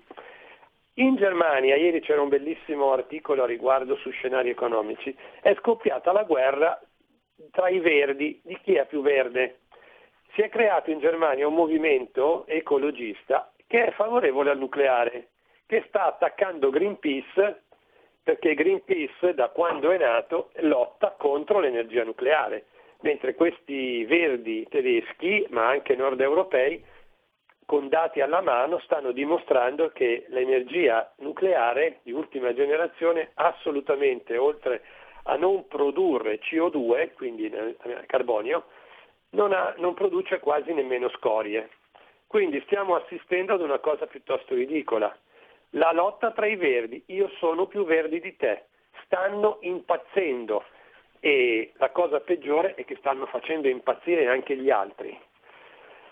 Coraggio ragazzi, teniamo botta sul nucleare perché è l'unico modo per avere energia e di, grande, di- di buona- di grande quantità senza inquinare. Dimostriamocelo. Ciao, grazie. Grazie, grazie, grazie. La lotta tra verdi, chi è più verde? E la lotta tra neri, eh? certo, lo sapete, i meno neri odiano i più neri e quelli più neri ce li portano da noi. 0292947222 350 euro per ogni sbarco e dopo sono 945 euro al mese. Oh, migrante normale, eh? Normale, oh mamma, Sammy Varin parli come Vannacci. No, non sto parlando di gusti sessuali, eh?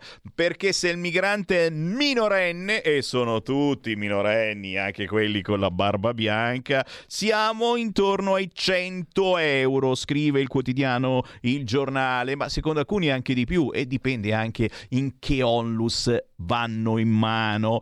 0292947222, questo è il vostro momento, cari ascoltatori, soprattutto voi che magari non siete mai andati in diretta nazionale, dite la vostra su qualunque argomento, commentate le notizie del giorno su Radio Libertà. Pronto? Sono Gianni da Genova, ciao Sammy.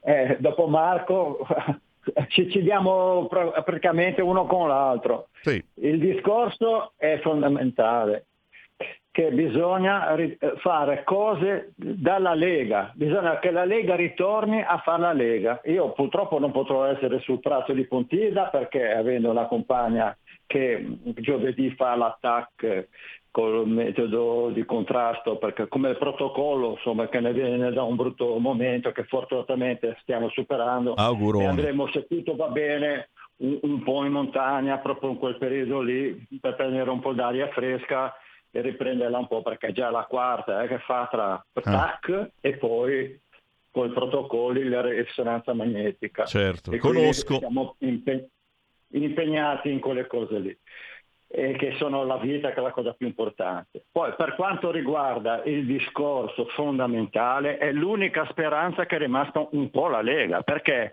anche il Salvini che con buon senso ha detto cerchiamo di mettere d'accordo il cosiddetto centrodestra, perché la Lega non è di destra né di sinistra, se ti ricorrerai bene a Chignolo Po, quando è stato fatto il Parlamento padano, che per me è sempre un valore importante, c'erano rappresentati tutti i partiti.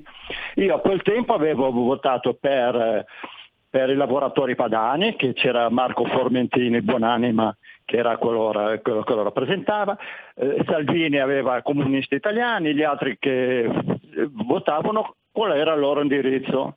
Poi nella vita naturalmente si può cambiare opinione su certe cose, si capiscono tante cose, quindi la Lega è la Lega, cioè n- non è né di destra né di sinistra, è la Lega, ci sono dei programmi che bisognerebbe cercare di, rispe- di rispettarli per tutto il paese, quindi sono tutte stronzate quando sento dire che costa di più, e quelli, il CLEP, tutte porcate, che sono 22 anni che non si applica la Costituzione.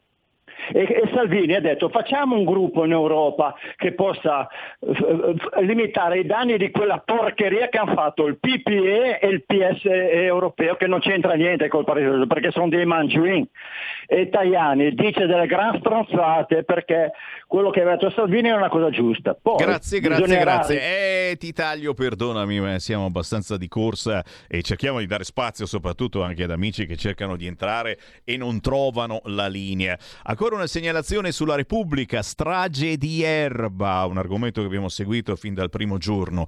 La Procura Generale della Cassazione porta il giudice Tarfusser davanti al CSM. Sono stati violati i doveri d'ufficio. La segnalazione della, procuratura- della procuratrice generale milanese Nanni, il giudice avrebbe scavalcato il regolamento interno per chiedere la riapertura del caso. La Procura Generale della Cassazione ha trasmesso gli atti alla sezione disciplinare del CSM chiedendo di giudicare l'operato del sostituto PG di Milano Tarfusser per le modalità con cui ha proposto la revisione del processo sulla strage di Erba avvenuta nel 2006. In base alla segnalazione della procuratrice avrebbe violato i doveri di correttezza, riservo ed equilibrio, non si sarebbe attenuto al documento organizzativo dell'ufficio. La vicenda per cui ora la sezione disciplinare di Palazzo dei Marescialli dovrà fissare una data per avviare la procedura, ha al suo centro una sorta di braccio di ferro tra Trafurser e i vertici del suo ufficio. Il primo, ritenendo un errore giudiziario l'ergastolo inflitto a Olindo Romano e Rosa Bazzi, il 31 marzo scorso ha depositato di propria iniziativa in cancelleria la richiesta da inoltrare a Brescia di riaprire il caso. Il PG Nanni ha ritenuto che in questo modo sia stato scavalcato il regolamento interno che assegna all'avvocato generale o la stessa procuratrice generale, che in caso di dissenso all'ultima parola, la facoltà di richiedere la revisione di sentenze qualora sopravvengano nuove prove di innocenza. Ora il sostituto PG milanese è disciplinarmente accusato di aver tenuto, senza alcuna delega dal capo, contatti con i difensori Fabio Schembri e Paolo Sevesi e da essi ricevuto consulenze scientifiche sulle asserite nuove prove a favore dei coniugi Romano Bazzi contenute nella sua proposta di revisione, proposta che comunque la PG milanese prima dell'estate ha mandato alla Corte d'Appello di Brescia, ma con parere negativo. Così oggi sul quotidiano La Repubblica. Riapriamo le linee, chi vuole entrare in diretta chiami ora 0292 94 7222 anche tramite WhatsApp 346 642 7756. Ma è ovvio che Gianbruno sia attaccato dall'opposizione di sinistra. Quello che forse voleva dire è che si dovrebbe cercare di restare con la mente lucida ed evitare di bere eccessivamente quando si è fuori, perché il mondo è pieno di malintenzionati che aspettano che la papabile vittima abbassi le difese, scrive Gianluca. E ancora, ma nemmeno Berlusconi ha candidato figli e parenti, neanche Craxi, Berlinguer, Prodi, se ben ricordo, nessuno di questi grandi politici ha fatto quello che fa la Meloni. Non è serio. Questa si è assicurata un futuro molto ben remunerato, a vita, a tutta la famiglia e ai suoi eredi, pagato da noi con le nostre tasse. Se la criticano, hanno ragione. Questi WhatsApp che arrivano al 346 642 7756, compagni radical chic, dimenticano che Gianbruno è sempre definito di sinistra. Come la mettiamo compagnucci all'acqua di rose? C'è qualcuno in linea? Le linee sono libere in questo momento c'è lo stacco musicale, me lo manda addirittura in anticipo lo stacco musicale, Carnelli decide di anticipare perché tra poco arriva Alessandro Morelli e quindi, e quindi restate lì che tra poco potete fare le domande al sottosegretario di Stato.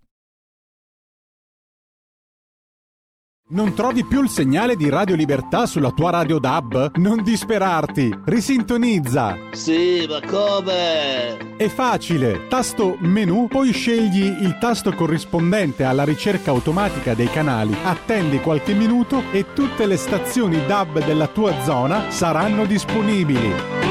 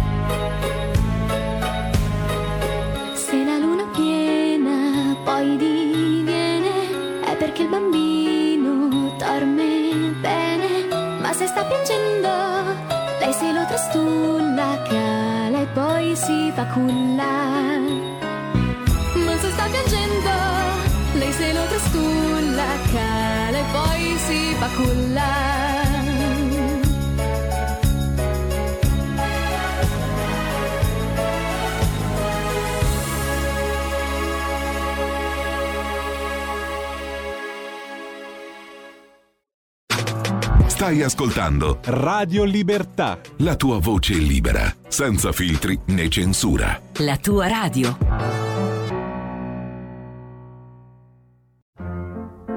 Va ora in onda L'Italia da fare. Il punto sulla politica economica con Alessandro Morelli.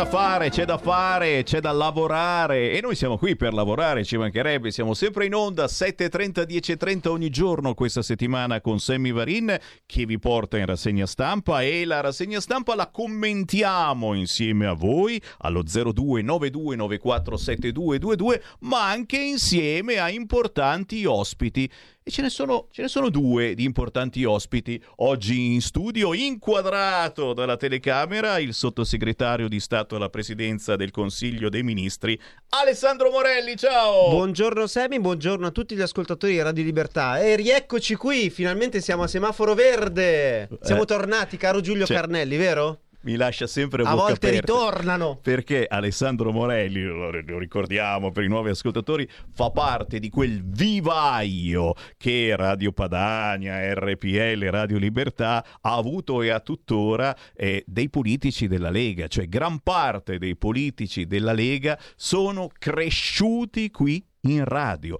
hanno imparato a parlare, ma soprattutto ad ascoltarvi qui in radio, da Matteo Salvini, Alessandro Morelli, ma Romeo, ma, cioè, Molinari. Molinari, Zofili, cioè, di- dobbia- ci sono tutti, sono passati tutti quanti, in modo, pa- in modo particolare Iezzi, eh, Morelli, Morelli c'è stato proprio fisicamente eh, perché è stato direttore, ora condirettore di Radio Libertà e quindi abbiamo inventato tante cose, è anche un diverso modo di fare comunicazione, poi l'abbiamo anche pagata certamente perché se fai controinformazione e una comunicazione forte e potente ti fanno un mazzo così. Ma l'importante è che quando si dicono le cose giuste è non mollare mai, perché e questo è un tema sul quale abbiamo, stiamo dibattendo anche sul fronte della comunicazione interna alla Lega, cioè eh, a volte siamo un po' trascinati da quelle che sono le notizie del mainstream.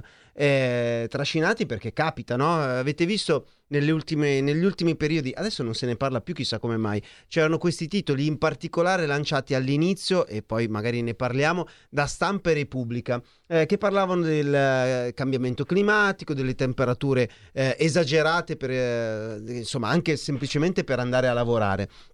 Cosa che è assolutamente vera, ha fatto molto caldo in questo periodo, in questa estate eh, caliente italiana, ma vi sottolineo una cosa, il proprietario, l'editore di Stampa e Repubblica, che sono state le prime in assoluto a partire appunto con le alte temperature a- a- per le quali addirittura era assurdo andare a lavorare, è lo stesso eh, proprietario della prima azienda che ha chiesto ti ricorderai eh, che i propri lavoratori venissero posti in cassa integrazione proprio per le alte temperature, cioè Stellantis. E il padrone è uno e si chiama, fra i tanti, ehm, Elkan.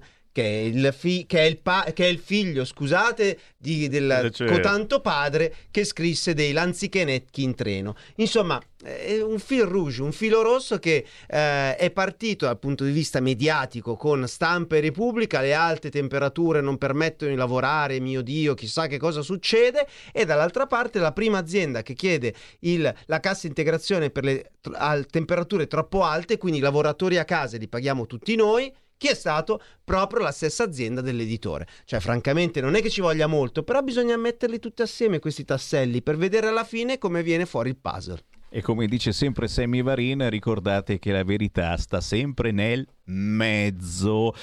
E ieri io mi sono bevuto la camomilla alle 10 di sera perché faceva un freddo boia. Andare in giro col gipunin a fine agosto nell'estate più calda di ogni tempo, insomma. Però, Sammy, noi siamo stati vittime anche di questa eh, lettura che i mainstream ha dato, cioè del negazionismo climatico. Allora, ora che ci sia un cambiamento climatico che oggettivamente rispetto a 30 anni fa eh, non, c'è, non c'è più l'estate, l'inverno, l'autunno, è tutto diverso. E questo è un dato oggettivo e lo dobbiamo assolutamente, lo riconoscono tutti. Il dubbio è su quanta eh, responsabilità abbia l'uomo e quanta responsabilità abbiamo noi, perché noi che siamo, eh, siamo nel nord Italia, eh, in Europa, abbiamo delle responsabilità rispetto al cambiamento climatico, agli, alle- al- um, agli, inqui- agli inquinanti eh, che il nostro sistema dà in giro per il mondo? Bah, forse sì, forse no. E su questo c'è un dibattito. Io esigo di poter esprimere la mia, la mia opinione su questo tema, che non è la mia opinione di Alessandro Morelli che oggi parla qui a Radio Libertà, ma è l'opinione di eh, numerosi scienziati che valgono esattamente tanto quanto quelli che invece eh, vengono riportati da stampa, Repubblica, Corriere, eccetera, eccetera. Invece gli esimi scienziati che si pongono il dubbio sulla, ehm, sull'impatto dell'uomo rispetto al cambiamento climatico, beh, quelli non li riporta mai nessuno. Eppure sono premi Nobel, non è che stiamo Esatto. parlando di poveracci che passano per strada. E noi ogni tanto ne parliamo perché su alcuni quotidiani eh, di una certa area di centrodestra ho notato adesso che nelle rassegne stampa quelle importanti, eh, Verità, Il Tempo, Il Giornale, li chiamano quotidiani di area di centrodestra, quando invece leggono Repubblica, Corriere, Stampa non li chiamano, quelli sono neutrali a quanto pare. Neutralissimi, ma ricordiamo sempre, Sammy, chi sono i loro editori. Stampa Repubblica e molte eh, testate locali, provi- varie provincia che sono in giro per il nord Italia in particolare, sono di un signore che si chiama Lapo Elkan, che è lo stesso proprietario della, eh, della Stellantis e- o ex Fiat. Dall'altra parte abbiamo un signore che si chiama Urbano Cairo, che basta guardare le sue televisioni per capire eh, da che parte tira. Quindi, ma non è una polemica, è semplicemente per segnalare come oggi voi sapete chi è l'editore di questa radio, chi eh, sta parlando in questo momento, un esponente degli esponenti molto spesso della Lega e sapete perfettamente quanto eh, noi chiaramente portiamo avanti alcune tematiche.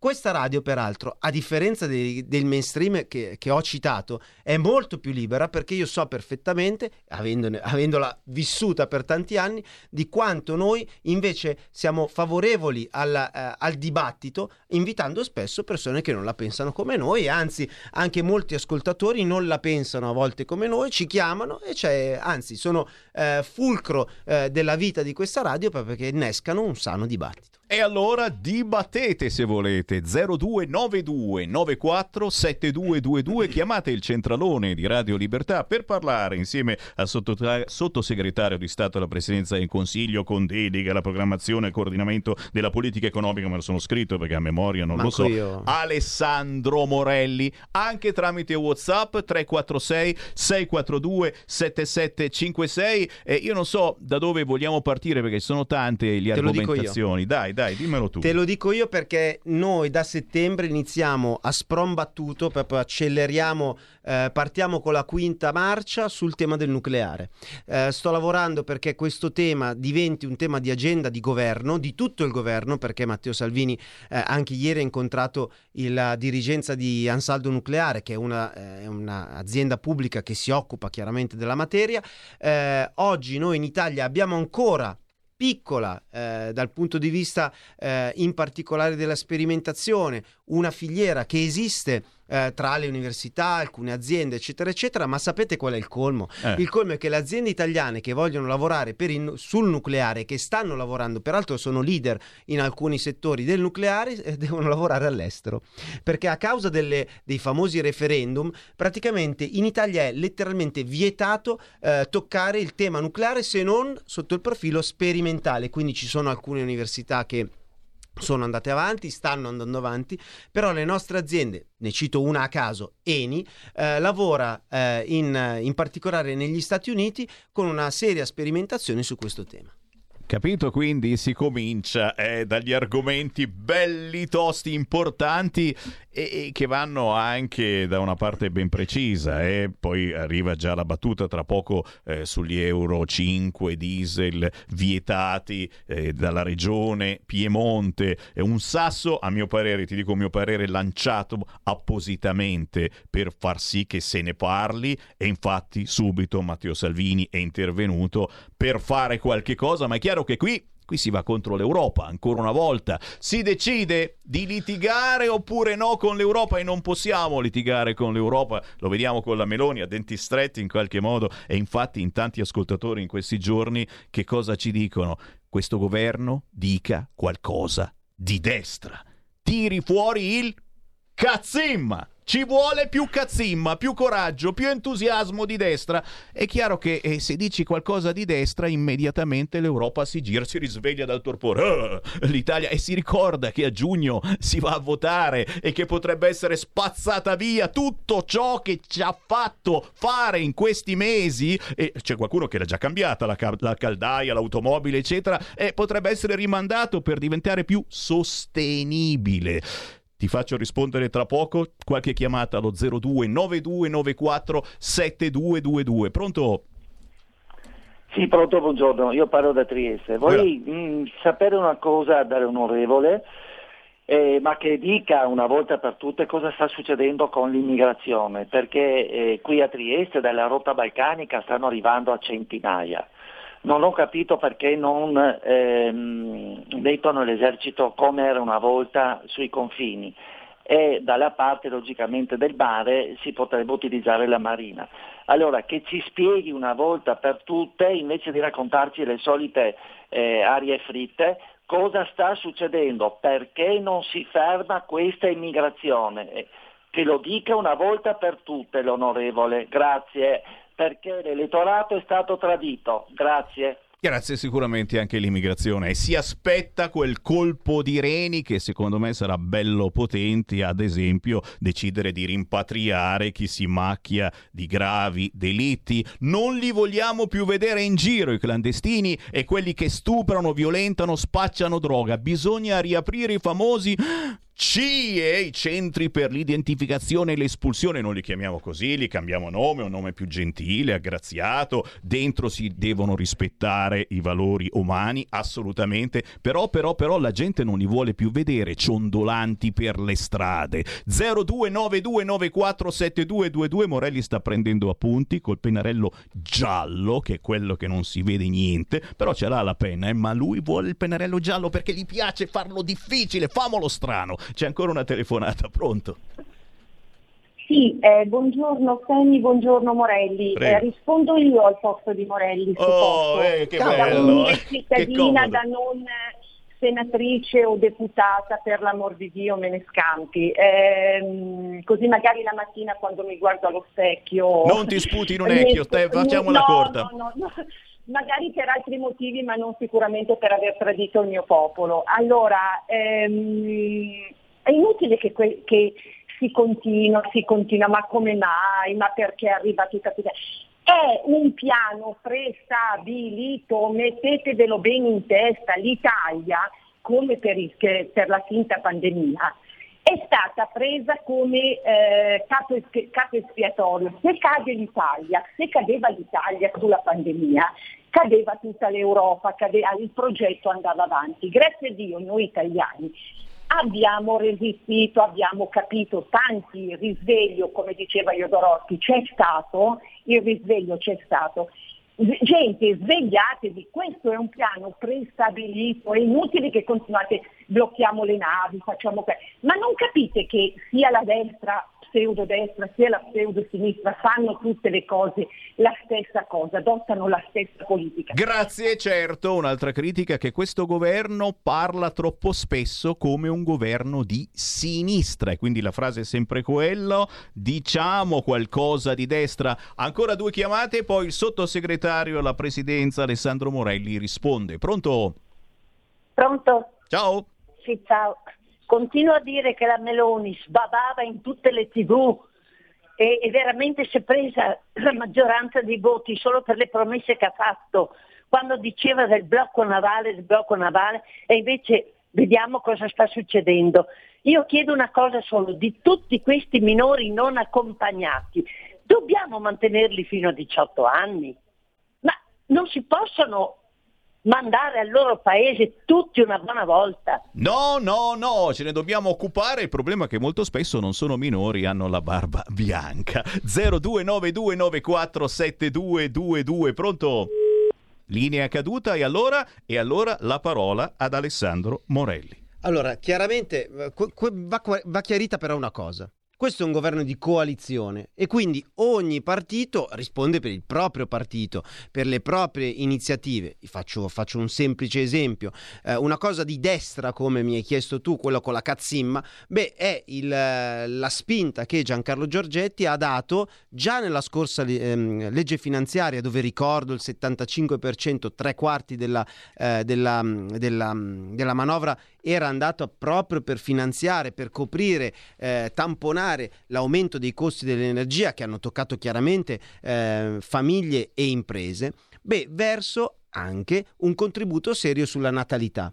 Questo io lo ritengo una, un, veramente una, una, cosa di destra, eh, di destra per quella che pensiamo noi, cioè una destra sociale che chiaramente guarda alla famiglia, guarda al futuro eh, al nostro futuro perché chiaramente avendo, eh, avendo, più bimbi è inutile che stiamo a dirci, eh, anzi eh, Giorgetti lo ha ribadito nelle, negli scorsi giorni, è inutile pensare a fare delle riforme delle pensioni, dell'economia, della, eh, finanziarie, eh, della ta- delle tasse, eccetera, senza pensare che noi dobbiamo eh, avere una primavera demografica. La primavera demografica chiaramente non è che fai così e, cioè, e, hai la possibilità di farla. È un progetto, un piano che noi dobbiamo mettere in campo nei cinque anni di governo, chiaramente ognuno con le proprie sensibilità, perché sennò ci sarebbe il partito unico e quindi da questo punto di vista eh, noi non possiamo certo rispondere eh, per quello che fanno eh, il, per le indicazioni che danno eh, altri partiti della maggioranza. Noi siamo in una maggioranza, chiaramente cerchiamo di edulcorare alcuni aspetti, non sto cercando di eh, motivare il fatto che alcune cose non si siano fatte, perché chiaramente ognuno,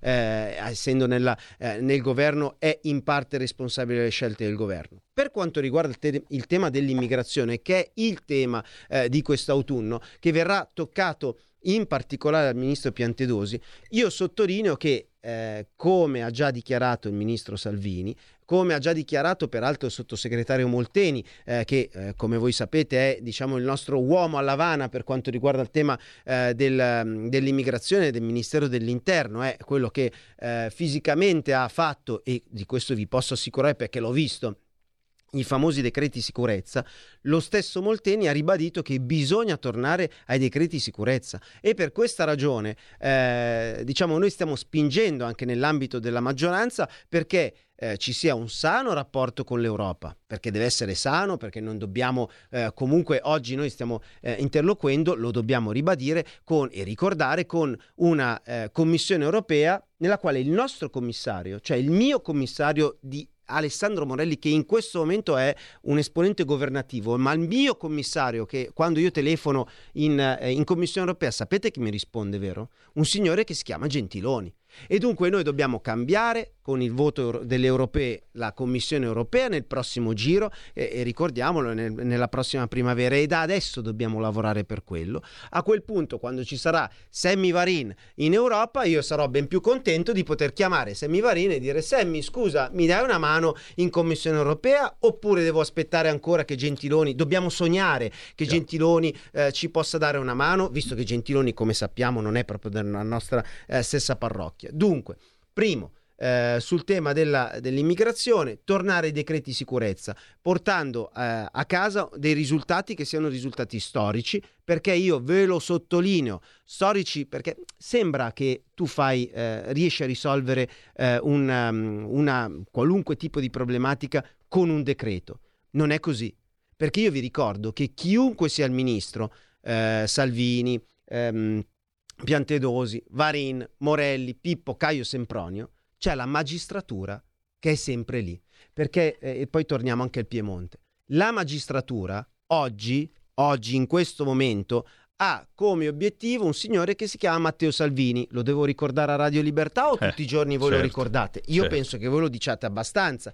Quindi, se domani un ministro, chiunque sia, fa un'azione che è un'azione, diciamo, eh, coraggiosa, mettiamola semplicemente così, sono molto diplomatico, nei confronti del, tema migratorio, sa che il minuto dopo viene indagato da qualcuno. E dunque per questa ragione, e non è solo che dire, eh ma ci vuole coraggio, perché poi, insomma, noi li abbiamo votati perché debbano avere coraggio. Non mi sembra che noi non abbiamo coraggio, non mi sembra che Matteo Salvini tirato, abbia tirato indietro la manina quando c'era la necessità di firmare i vari decreti o le varie ordinanze per cui eh, le, eh, le, barche ONG ehm, eh, venivano, venivano, in qualche maniera invitate ad andare in, altre, in altri paesi sulla base della bandiera che esponevano. Vero o no? Questo è un, dato, è un, dato, di fatto. Io sto semplicemente riportando la verità, eh, la realtà delle cose. Salvini oggi è ancora impegnato con eh, il Tribunale di Palermo, dove purtroppo anche a settembre doveva andare, mi sembra, per un paio di sessioni.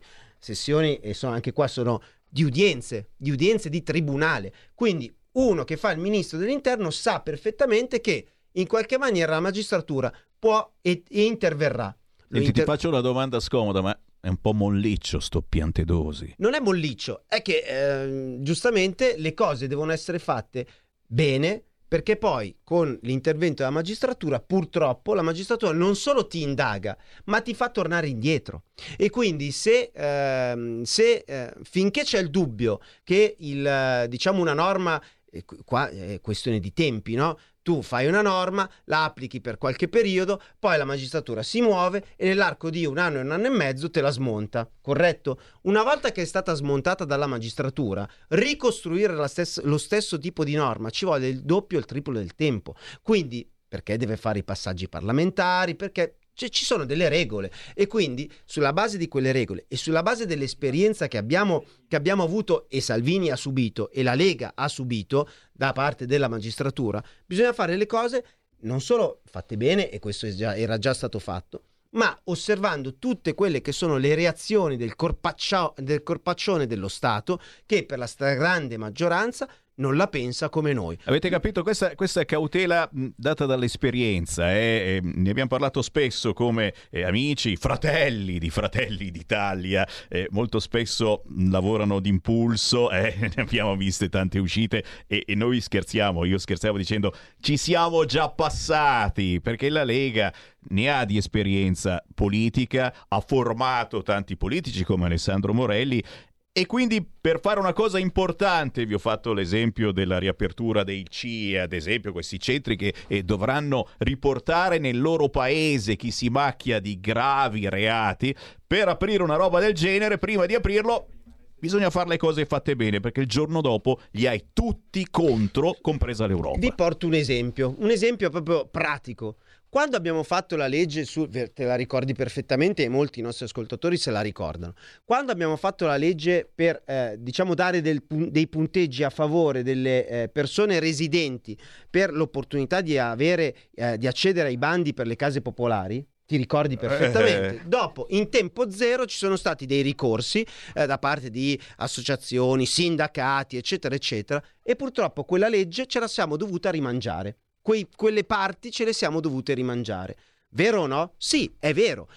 La, la cosa era buona, aveva buon senso. Sì, certamente ha un buon senso, che è il buon senso che peraltro è quello che noi cerchiamo di esprimere. Ma purtroppo dall'altra parte ci sono delle forze che si contrappongono, che hanno la stessa legittimità, non hanno una legittimità democratica perché non vengono elette, ma hanno la stessa legittimità perché purtroppo riescono a interrompere il percorso democratico che noi stiamo attuando attraverso le leggi. Dunque, eh, il, il caso del nucleare che ti ho citato è stata una delle prime cose che- sulle quali io intendevo lavorare oramai quando sono stato eh, nominato qualche mese fa.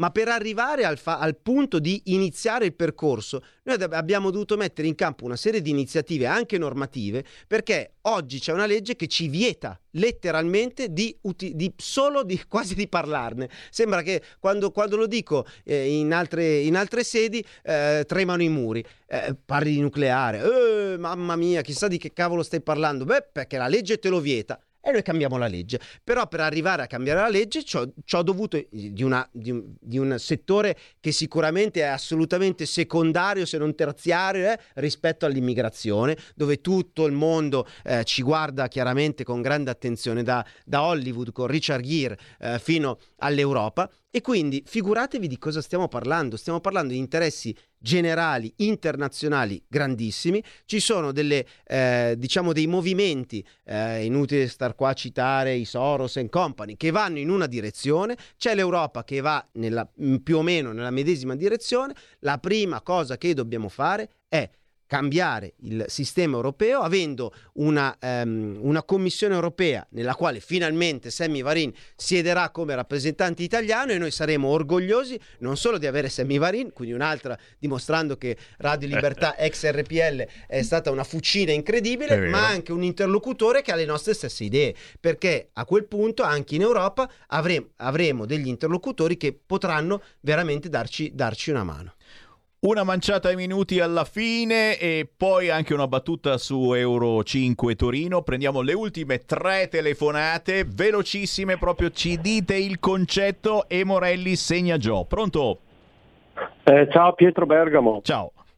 Ciao Pietro. Volevo dire a Morelli, ma eh, la Lamborghini ha messo una settimana a togliere i decreti di Salvini, una settimana. Noi passato un anno non dobbiamo ancora ripristinarli, bisogna muoversi un po', un po' più veloci. Altra chiamata 0292947222, pronto?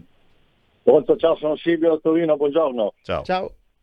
Ciao. Senti, ho sentito il discorso di Morelli sul fa- sulla magistratura che, che interviene sulle leggi, ma in Ungheria mi sembra che Orban quando decide una cosa se ne fotte della dimostrazione, non hai man- questa magistratura e, e- e- se ne fotte anche dell'Europa. E questo per me, quel discorso di Morelli è, è importante ma è anche gravissimo perché significa per me la fine della democrazia qua in Italia. Vuol Grazie, che proprio- 0292947222, pronto? Buongiorno Sammy Varin, buongiorno il tuo ospite Quella. Morelli. Ciao. Antonello del Veneto, dalla provincia di Treviso.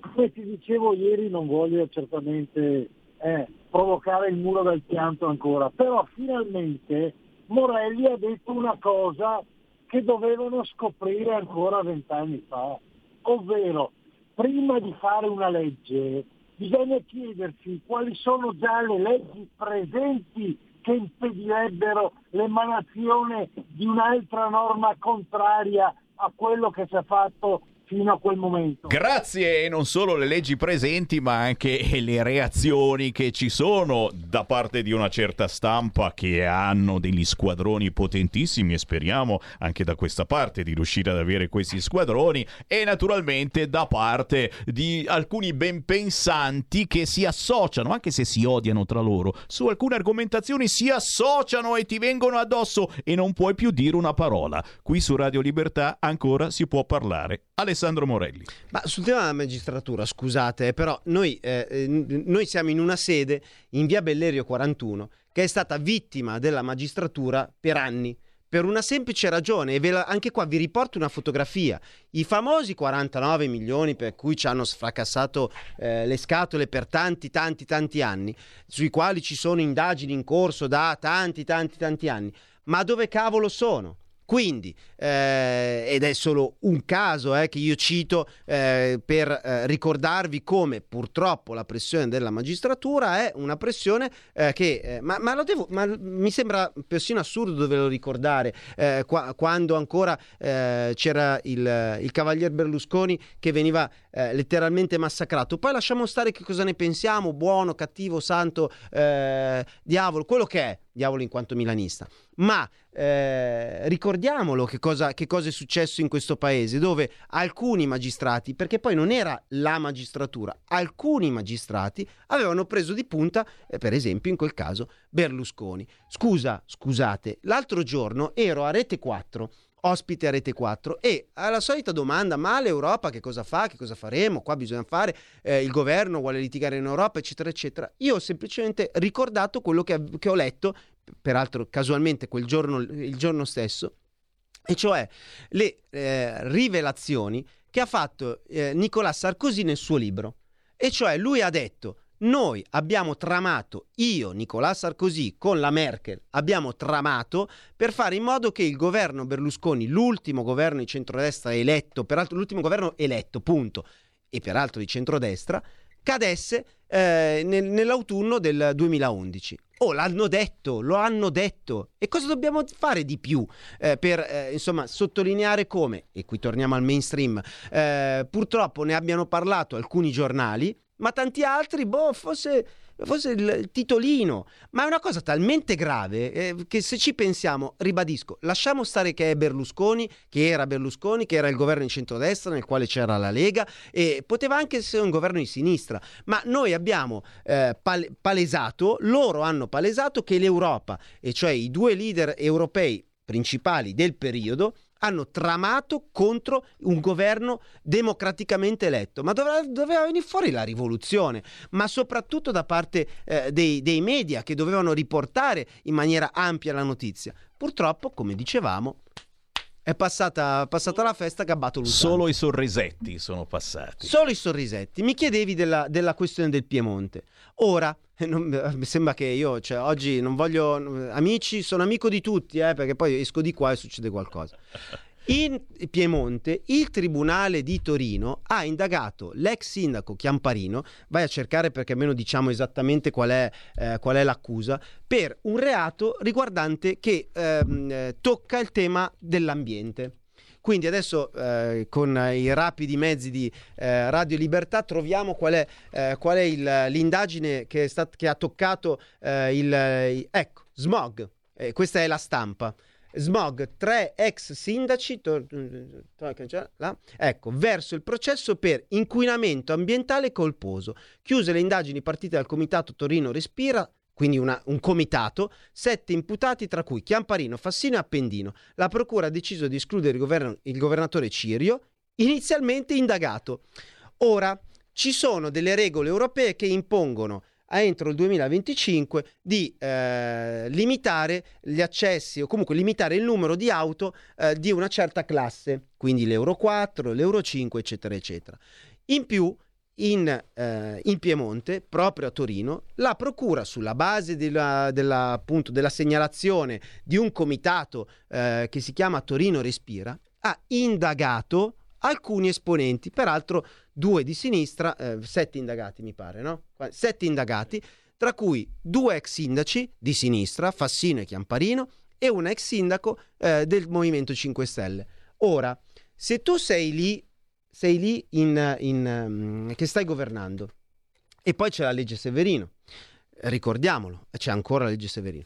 Se tu sei lì, eh, c'era la legge Severino, se, eh, sei lì e stai governando, la magistratura ti incolpa per una questione legata all'ambiente, perché l'Europa ti sta dicendo che alla fine ci rimetti pure il posto. Sei stato democraticamente eletto e ci rimetti pure il posto. Ora, Grazie a Salvini questo argomento, diciamo, si alza di livello, arriva in Consiglio dei Ministri, cercheremo, cercheranno i ministri di trovare una soluzione anche normativa che copra, eh, diciamo, i, ehm, i, nostri colleghi eh, del, ehm, regionali, eh, quindi il governatore Cirio, gli assessori, i consiglieri regionali, perché non ci siano delle responsabilità eh, giudiziarie eh, rispetto a delle scelte che sono delle scelte anche qua di buon senso, cioè bloccare 300 e passamila macchine, eh, vetture in generale, non solo auto ma di tutti i generi, ehm, in Piemonte il 15 settembre, dal nostro punto di vista è diciamo un'assurdità.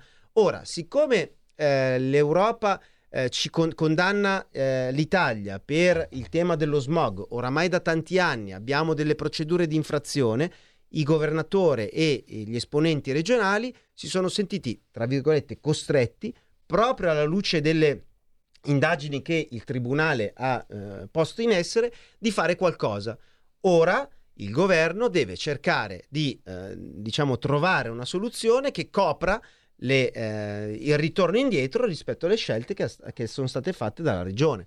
Però capite che è tutto complicato, cioè sembra che eh, ci sia una questione, e cioè lo stop dell'Euro 5 eh, o dell'Euro 4, non mi ricordo, Pie- lo stop di alcune macchine in Piemonte, ma non è quello.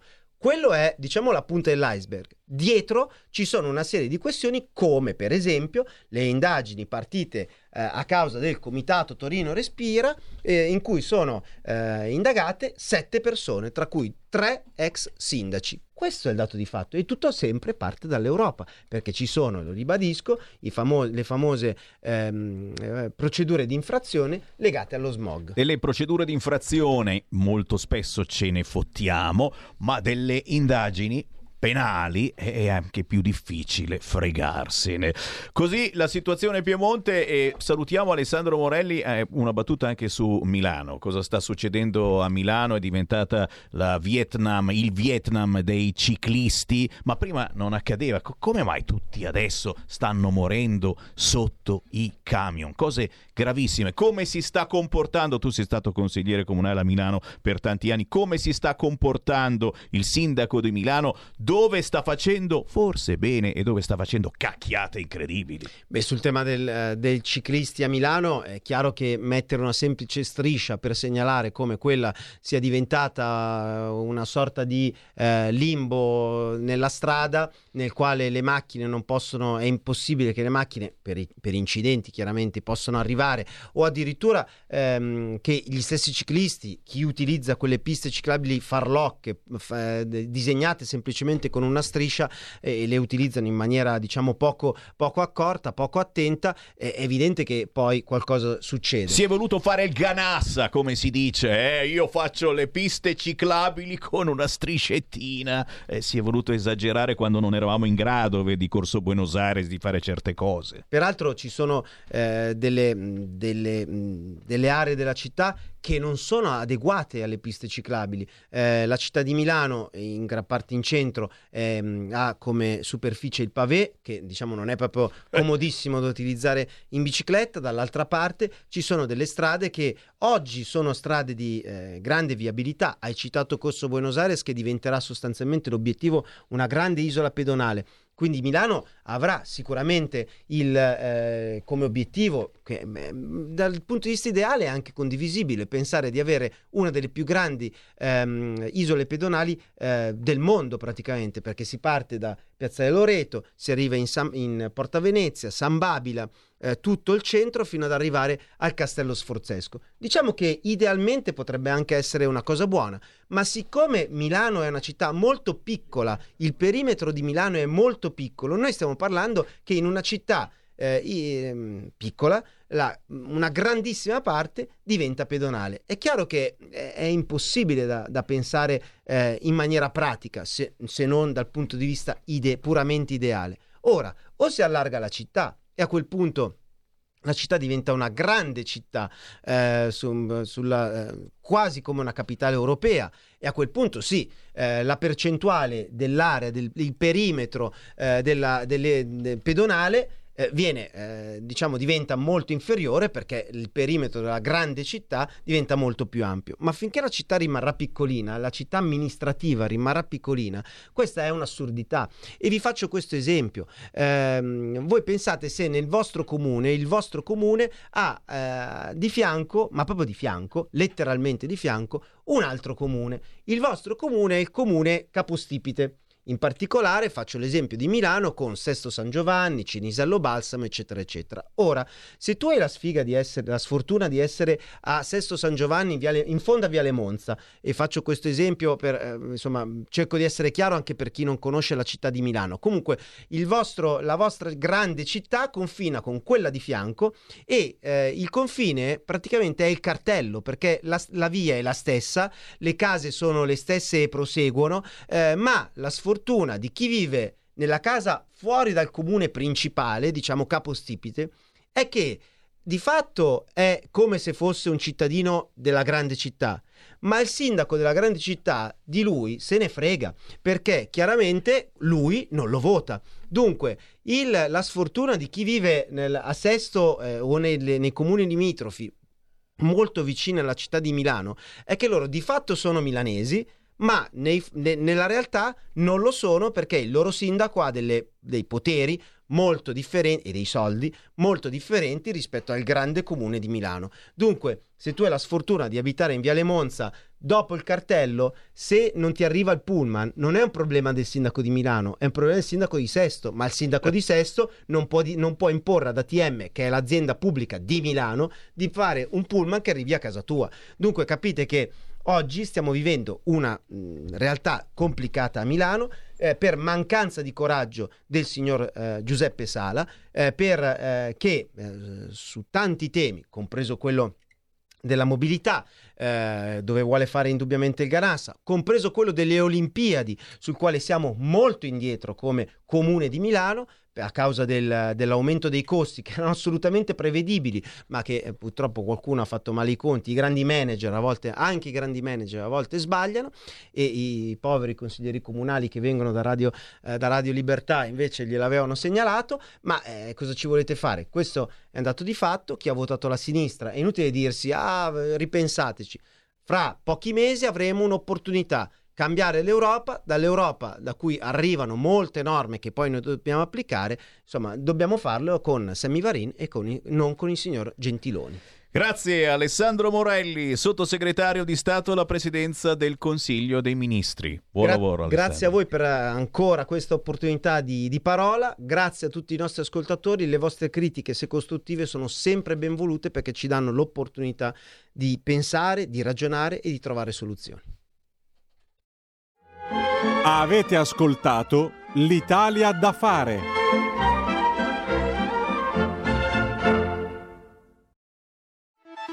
Stai ascoltando Radio Libertà, la tua voce libera, senza filtri né censure, la tua radio.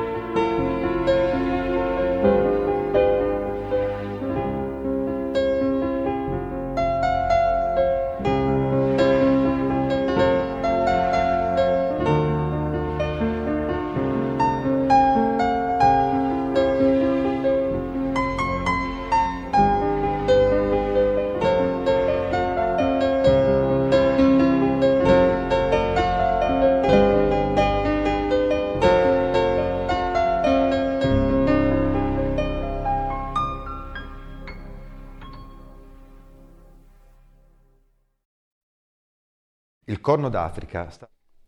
Musica indipendente, certo, non perdiamo le buone abitudini. Ogni giorno, ogni mezz'ora gira una canzone indipendente. Abbiamo ascoltato alle nove Figlio della Luna di Leonor, storico pezzo dei Mecano. Abbiamo ascoltato alle 9.30 New Horizon di Raffaele Argentieri Jr., pianista che ha rielaborato questa canzone dei rondò veneziano. 9.45 minuti primi, Alessandro Morelli è stato ospite nei nostri studi, ve lo siete perso, tranquilli. Questa sera, dopo le ore 21, va tutto in replica. È il momento del Qui Parlamento.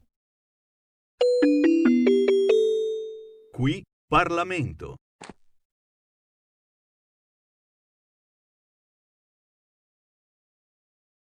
Ha chiesto di parlare la relatrice deputata Latini, prego, a lei la parola. Grazie. Grazie Presidente. Per unirmi all'onorevole Sasso e facendo il punto su quello che il Governo e il Ministro Valditara ha fatto in pochissimi mesi, voglio ricordare, visto che io eh, sono eh, nell'area del cratere e lì c'era stata una battaglia grande e, eh, da parte di tutti i sindaci dei piccoli eh, borghi del cratere che lì venivano soppresse le classi. Ecco, il ministro Valditara, approvando un ordine del giorno e facendo dopo una circolare all'ufficio regionale scolastico, ha fatto sì che lì si estendesse questa deroga nel numero minimo degli studenti per far sì che finalmente queste classi non chiudessero e questo significa avere a cuore la scuola, avere a cuore il territorio, avere, avere a cuore l'identità dei nostri territori che non si devono spopolare. E poi voglio anche aggiungere, eh, sicuramente va benissimo il tempo pieno, eh, le classi pollaio ovviamente i numeri devono essere ridotti, ma noi ci dobbiamo chiedere perché gli studenti Deputata abbandonano Latini, la scuola. scusa. Ecco, sicuramente perché lei sta facendo un sistema... intervento di merito, diciamo che non lo sta facendo come relatrice Sì, quindi però il no, io tempo a sua disposizione proprio sullo specifico dell'emendamento perché, perché sta parlando a titolo pieno. personale di fatto. Comunque concluda. E quindi, ecco appunto, noi ci dobbiamo chiedere perché gli studenti abbandonano la scuola, perché magari dobbiamo innovare i metodi educativi, i metodi didattici, perché devono essere sempre innovati e integrati ed essere al passo con i tempi, perché è questo che si meritano le nuove generazioni e questa proposta di legge sta andando proprio in questa direzione. Grazie. Grazie a lei. Qui Parlamento. Ehi tu, non trovi più il segnale di Radio Libertà sulla tua radio DAB? Non disperarti, risintonizza. Sì, ma come? È facile, tasto menu, poi scegli il tasto corrispondente alla ricerca automatica dei canali, attendi qualche minuto e tutte le stazioni DAB della tua zona saranno disponibili. La tua radio è ascoltabile anche con la televisione in digitale. Sul telecomando della televisione digitale o del tuo ricevitore digitale puoi scegliere se vedere la TV o ascoltare la radio.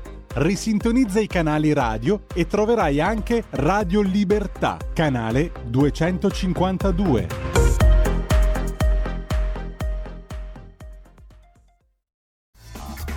Va ora in onda Filo diretto Risintonizzate, questa è la parola d'ordine eh, per chi ci ascolta nella banda DAB della radio, ma anche sul canale 252 e con questi piccoli arnesi bisogna ogni tanto risintonizzare, soprattutto per chi ci ascolta con la radio DAB. Eh, sono in corso dei cambiamenti di frequenza, per cui se avete l'autoradio DAB non c'è quasi mai problema quando accendete l'autoradio eh, cerca la nuova frequenza. Se avete le radioline DAB portatili invece bisogna risintonizzare ogni tanto perché in alcune zone d'Italia potreste non sentire più Radio Libertà e dite "Way, ma fino a ieri lo sentita e per forza abbiamo cambiato frequenza. Allora schiacciate il tastino menu, dopodiché c'è proprio la funzione risintonizza, sintonizzazione automatica. Schiacciate quella con tutta l'antennina estratta, mi raccomando, magari ancora meglio andate vicino a una finestra così prende più segnale e la radiolina risintonizza tutte le stazioni DAB.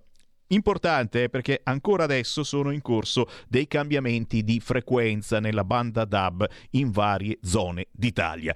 Una manciata di minuti ancora in compagnia di Semi Varin, sono tantissimi WhatsApp al 346 642 7756, ma ancora tantissime chiamate per Alessandro Morelli che è anche condirettore di questa radio, ma soprattutto sottosegretario di Stato. Ma basta, si manda una letterina all'Europa dicendogli di andare a cagare. Ricordo che l'Italia è famosa per strappare trattati, scherza Mauro. E invece con Morelli abbiamo detto ci siamo già passati, abbiamo già battuto a capocciate eh, contro l'Europa e abbiamo perso. Per cui bene fa la Meloni a sorridere a denti stretti all'Europa, ma intanto certamente bisogna preparare qualcosa di destra che faccia questo governo e sul fronte immigrazione ve l'ho già sussurrato in questi giorni, si sta preparando qualcosa di molto potente. Problema che bisogna essere poi pronti alla reazione dell'Europa, della stampa, del PD, eh, dei magistrati. Eh, ci sono tante reazioni quando fai qualche cosa. 029294 7222. Pronto?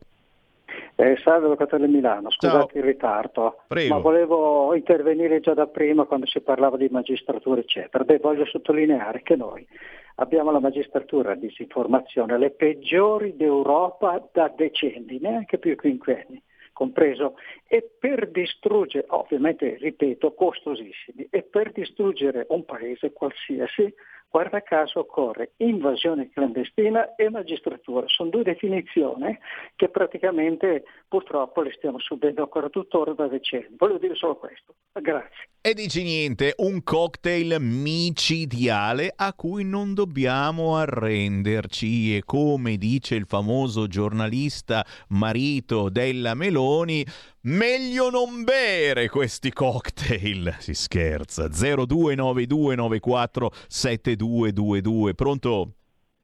Pronto Semi, ciao Mauro da Reggio. Prego. Tema elezioni europee 2024. A partire da Monti nel, 2000 nel 2012 questo, questo paese qua ha avuto sempre dei governi per me illegittimi perché sono sempre stati governi dei 5 Stelle e de- de- della sinistra dei 5 Stelle eletti con giochi di palazzo e non con delle votazioni dei cittadini. In questi 11 anni qua si sono verificate però tre cose. Tre, tre, fiammate. La prima fiammata è data quando sono entrati i 5 Stelle no? con il 25% nel 2013. Seconda fiammata Renzi, alle europee il 40%. Terza fiammata la Lega, presa il quasi il 18% nel 2018, nel 2019 arrivò al 32% e noi abbiamo i deputati eletti con il 32%. Allora, poi c'è stata la fiammata, cioè la fiammata le politiche della Meloni, che senz'altro quando ci saranno le elezioni tu vedrai che si dimezzerà. Per cui, stante che in Europa i parlamentari sono 176 del Partito Popolare, 101 quelli che eh, acquisiscono a, a Macron e consimili compreso Italia Vera, eh, poi ci sono 64 conservatori che sono, che sono, presieduti dalla Meloni e 64 di identità e, e, e che sono quelli della Le Pen e della Lega forti del 32% e quando arriveremo alle elezioni la, purtroppo la Lega se li sogna il, di fare il 32%. Io adesso faccio una domanda, come pensate che possa cambiare l'Europa? Non cambierà di una mazza, ciao! Ah, io sono sempre ottimista, eh. secondo me ce la si fa. Buongiorno Mario da Como, scusate, io non riesco a capire come mai la Spagna, la Francia, eccetera, respingono i clandestini e noi no. Sicuramente c'è qualche accordo che noi non sappiamo. Un'altra telefonata, pronto? Ah, buongiorno, eh, Semi, sono Laura da, da Trieste, ciao. è un bel po' che non ci sentiamo. Eh, che piacere, ciao. Eh, ciao, e senti, io volevo eh, dire una cosa, no? Nel Golfo di Trieste è ormeggiata da più di un anno, cioè dal marzo 22, eh, un mega yacht di Andrea Melichenko che è praticamente un, è stato sequestrato a questo, a questo oligarca russo, no? Ecco, la mia domanda è questa, no? E, prima di tutto il costo, ecco, il costo che adesso è, è son, siamo arrivati quasi ai 10 milioni di euro. Ecco, questo per aver sequestrato, per aver ottemperato a, alle, alle, follie dell'Europa, no? che ci ha imposto di fare questo sequestro. Ma questi soldi, adesso prima di tutto questo mm, mega yacht che lo, che lo vedi veramente da, da, Monfalcone fino a Capodistria, voglio dire, è, è ormeggiato è ormeggiato nella baia di Trieste, adesso si paga un casino di soldi e come sempre paga pantalone, cioè paghiamo noi. Volevo capire eh, qualcosa di più eh, fino a quando resterà, se, se, c'è qualcuno che si occupa di queste cose. Brava, brava, brava per avercelo ricordato e siamo noi che paghiamo tutto questo. È chiaro che io lo guardo un giorno, lo guardo due giorni, poi guardo tutti i clandestini che arrivano dalla rotta balcanica e qualche tentazione mi viene. Dici no, e se dopo me lo sporcano. Beh, comunque stiamo già pagando il personale che lavora su questo mega yacht e continuiamo a pagarlo. 0292947222 che chiedano loro per noi alla Meloni che fine ha fatto il blocco navale promesso in campagna elettorale. Ancora WhatsApp. Non li vogliamo proprio per la strada, non devono arrivare. Si parla di immigrati clandestini. D'accordo con questa signora, piano di invasione. Giorgetti fa parte del sistema Draghi and Company, oddio. Ma non si doveva uscire dall'euro, eh ragazzi, F5, aggiorniamoci. Le battaglie si aggiornano, quelle utopiche vanno aggiornate. Dovevamo fare anche la secessione, ragazzi. Abbiamo aggiornato tutto questo, l'autonomia Uniti sì, ma all'interno delle differenze e delle responsabilità. Questo significa fare dei cambiamenti importanti, ma cambiamenti sostenibili a proposito di questo termine che usiamo tutti i giorni. Pronto? Sì, pronto, buongiorno Sammy. Ciao. È Gino di Ossia che ogni tanto ti telefona. Prego. Nulla, sì, volevo solo eh, stavo riflettendo, sentendo, prima la, il radioascoltatore ha parlato che non è possibile cambiare l'Europa e ha ragione, non è possibile cambiarla, lo ha dimostrato con i voti e queste cose. Ma ora io mi chiedo, ma perché non possiamo uscirci, uscire da questa Europa? L'Inghilterra l'Inghilterra è stata una grande potenza, per carità, a livello mondiale, però l'Inghilterra ha avuto la forza di uscirne fuori, di andarsene via e credo che a distanza di qualche anno ne avrà i benefici. Noi per andarcene dovremmo pagare delle conseguenze anche economiche, ma sì, torneremo a mangiare il pane, mi ricordo quando ero piccolo andavo, mia mamma mi mandava a chiedere il pane in prestito perché non, avevamo, torneremo così, però usciamo, andiamo via da questa Europa che è maledetta, che è come ha detto quel Signore, non, non cambierà mai. E, e ci sta distruggendo, già ci ha distrutto tutto qui, scusa lo sfogo, scusa. E che, e che ci mancherebbe, eh, sei un piccolo Vannacci anche tu, eh? si dicono tante cose poi condivisibili che però eh, non si possono dire perché ti saltano addosso, ti stritolano come è successo a Gianbruno. Gianbruno è il fidanzato, il compagno della Meloni, crocifisso su alcol e stupri da chi non si accorge di pensarla come lui. Il fatto attacca il conduttore per le frasi sul nesso tra violenza e ubriachezza, ma poi pubblica un'inchiesta che gli dà ragione. Ma oggi tutti, dico tutti i quotidiani, contro Gianbruno contro o comunque insomma che raccontano ciò che Gianbruno ha detto e soprattutto ciò che gli hanno detto gli altri. Una polemica surreale, non giustifico l'accaduto. Faccio una precisazione a titolo personale di un gruppo di lavoro che lavora per l'azienda che mi ospita. Nelle ultime ore sta impazzando una polemica surreale. Mi è doveroso precisare che nessuno ha giustificato l'atto, la violenza sessuale, lo stupro. Anzi, sono stati utilizzati termini precisi, abominevole per l'atto e bestie per gli autori. Così il giornalista Andrea Giambruno di Rete 4 ha replicato alle polemiche sulle frasi usate per commentare i casi di stupro a Palermo e Caivano nel corso della sua trasmissione Il Diario del Giorno su Rete 4. È se non bevi, non arrivano i lupi cattivi, eh? E quindi e quindi la colpa sarebbe di queste persone, queste ragazze che hanno esagerato con l'alcol.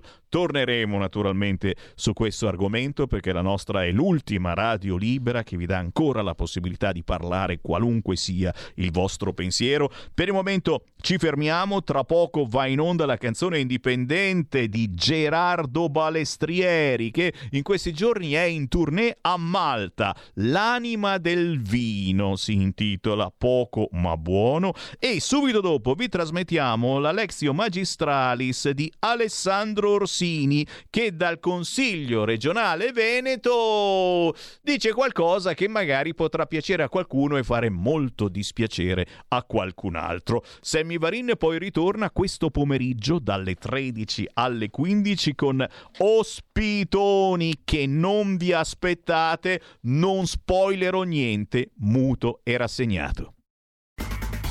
Avete ascoltato Filo Diretto. Stai ascoltando Radio Libertà, la tua voce libera, senza filtri né censure, la tua radio.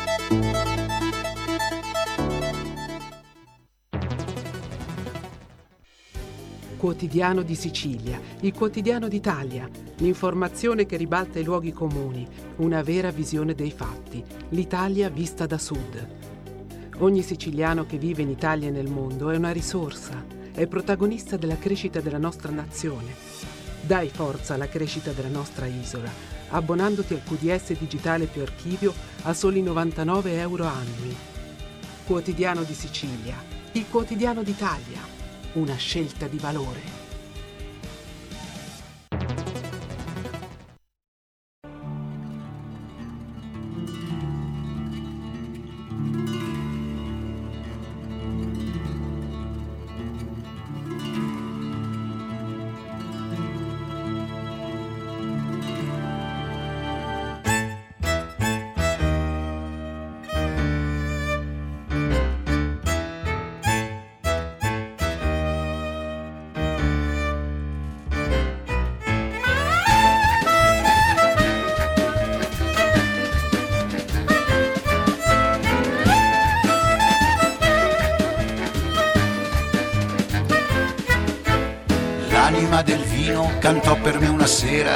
Bottiglia brindo dalla laccata cera che arrivi fino al cuore con l'eco della stanza una canzone d'amore di luce e fratellanza so bene del sudore quanta fatica occorre sulla collina in fiamme sotto il sole cocente.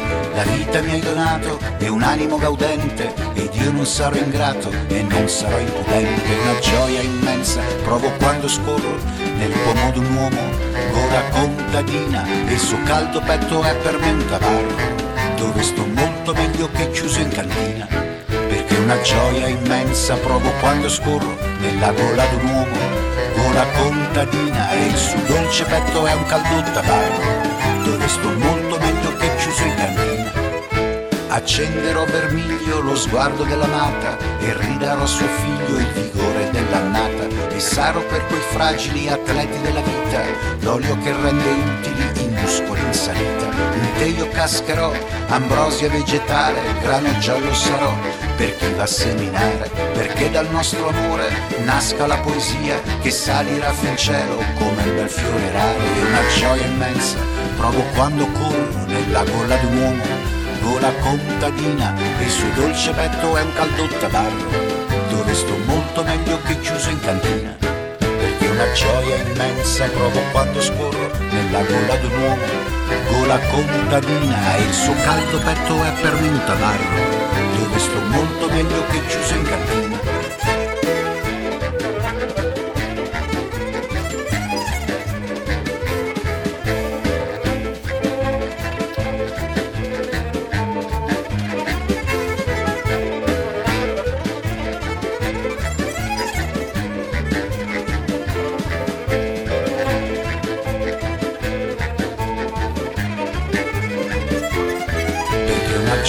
immensa provo quando scorro nella gola d'un uomo, gola contadina e il suo dolce petto è un caldo tabarro, dove sto molto meglio che chiuso in cantina,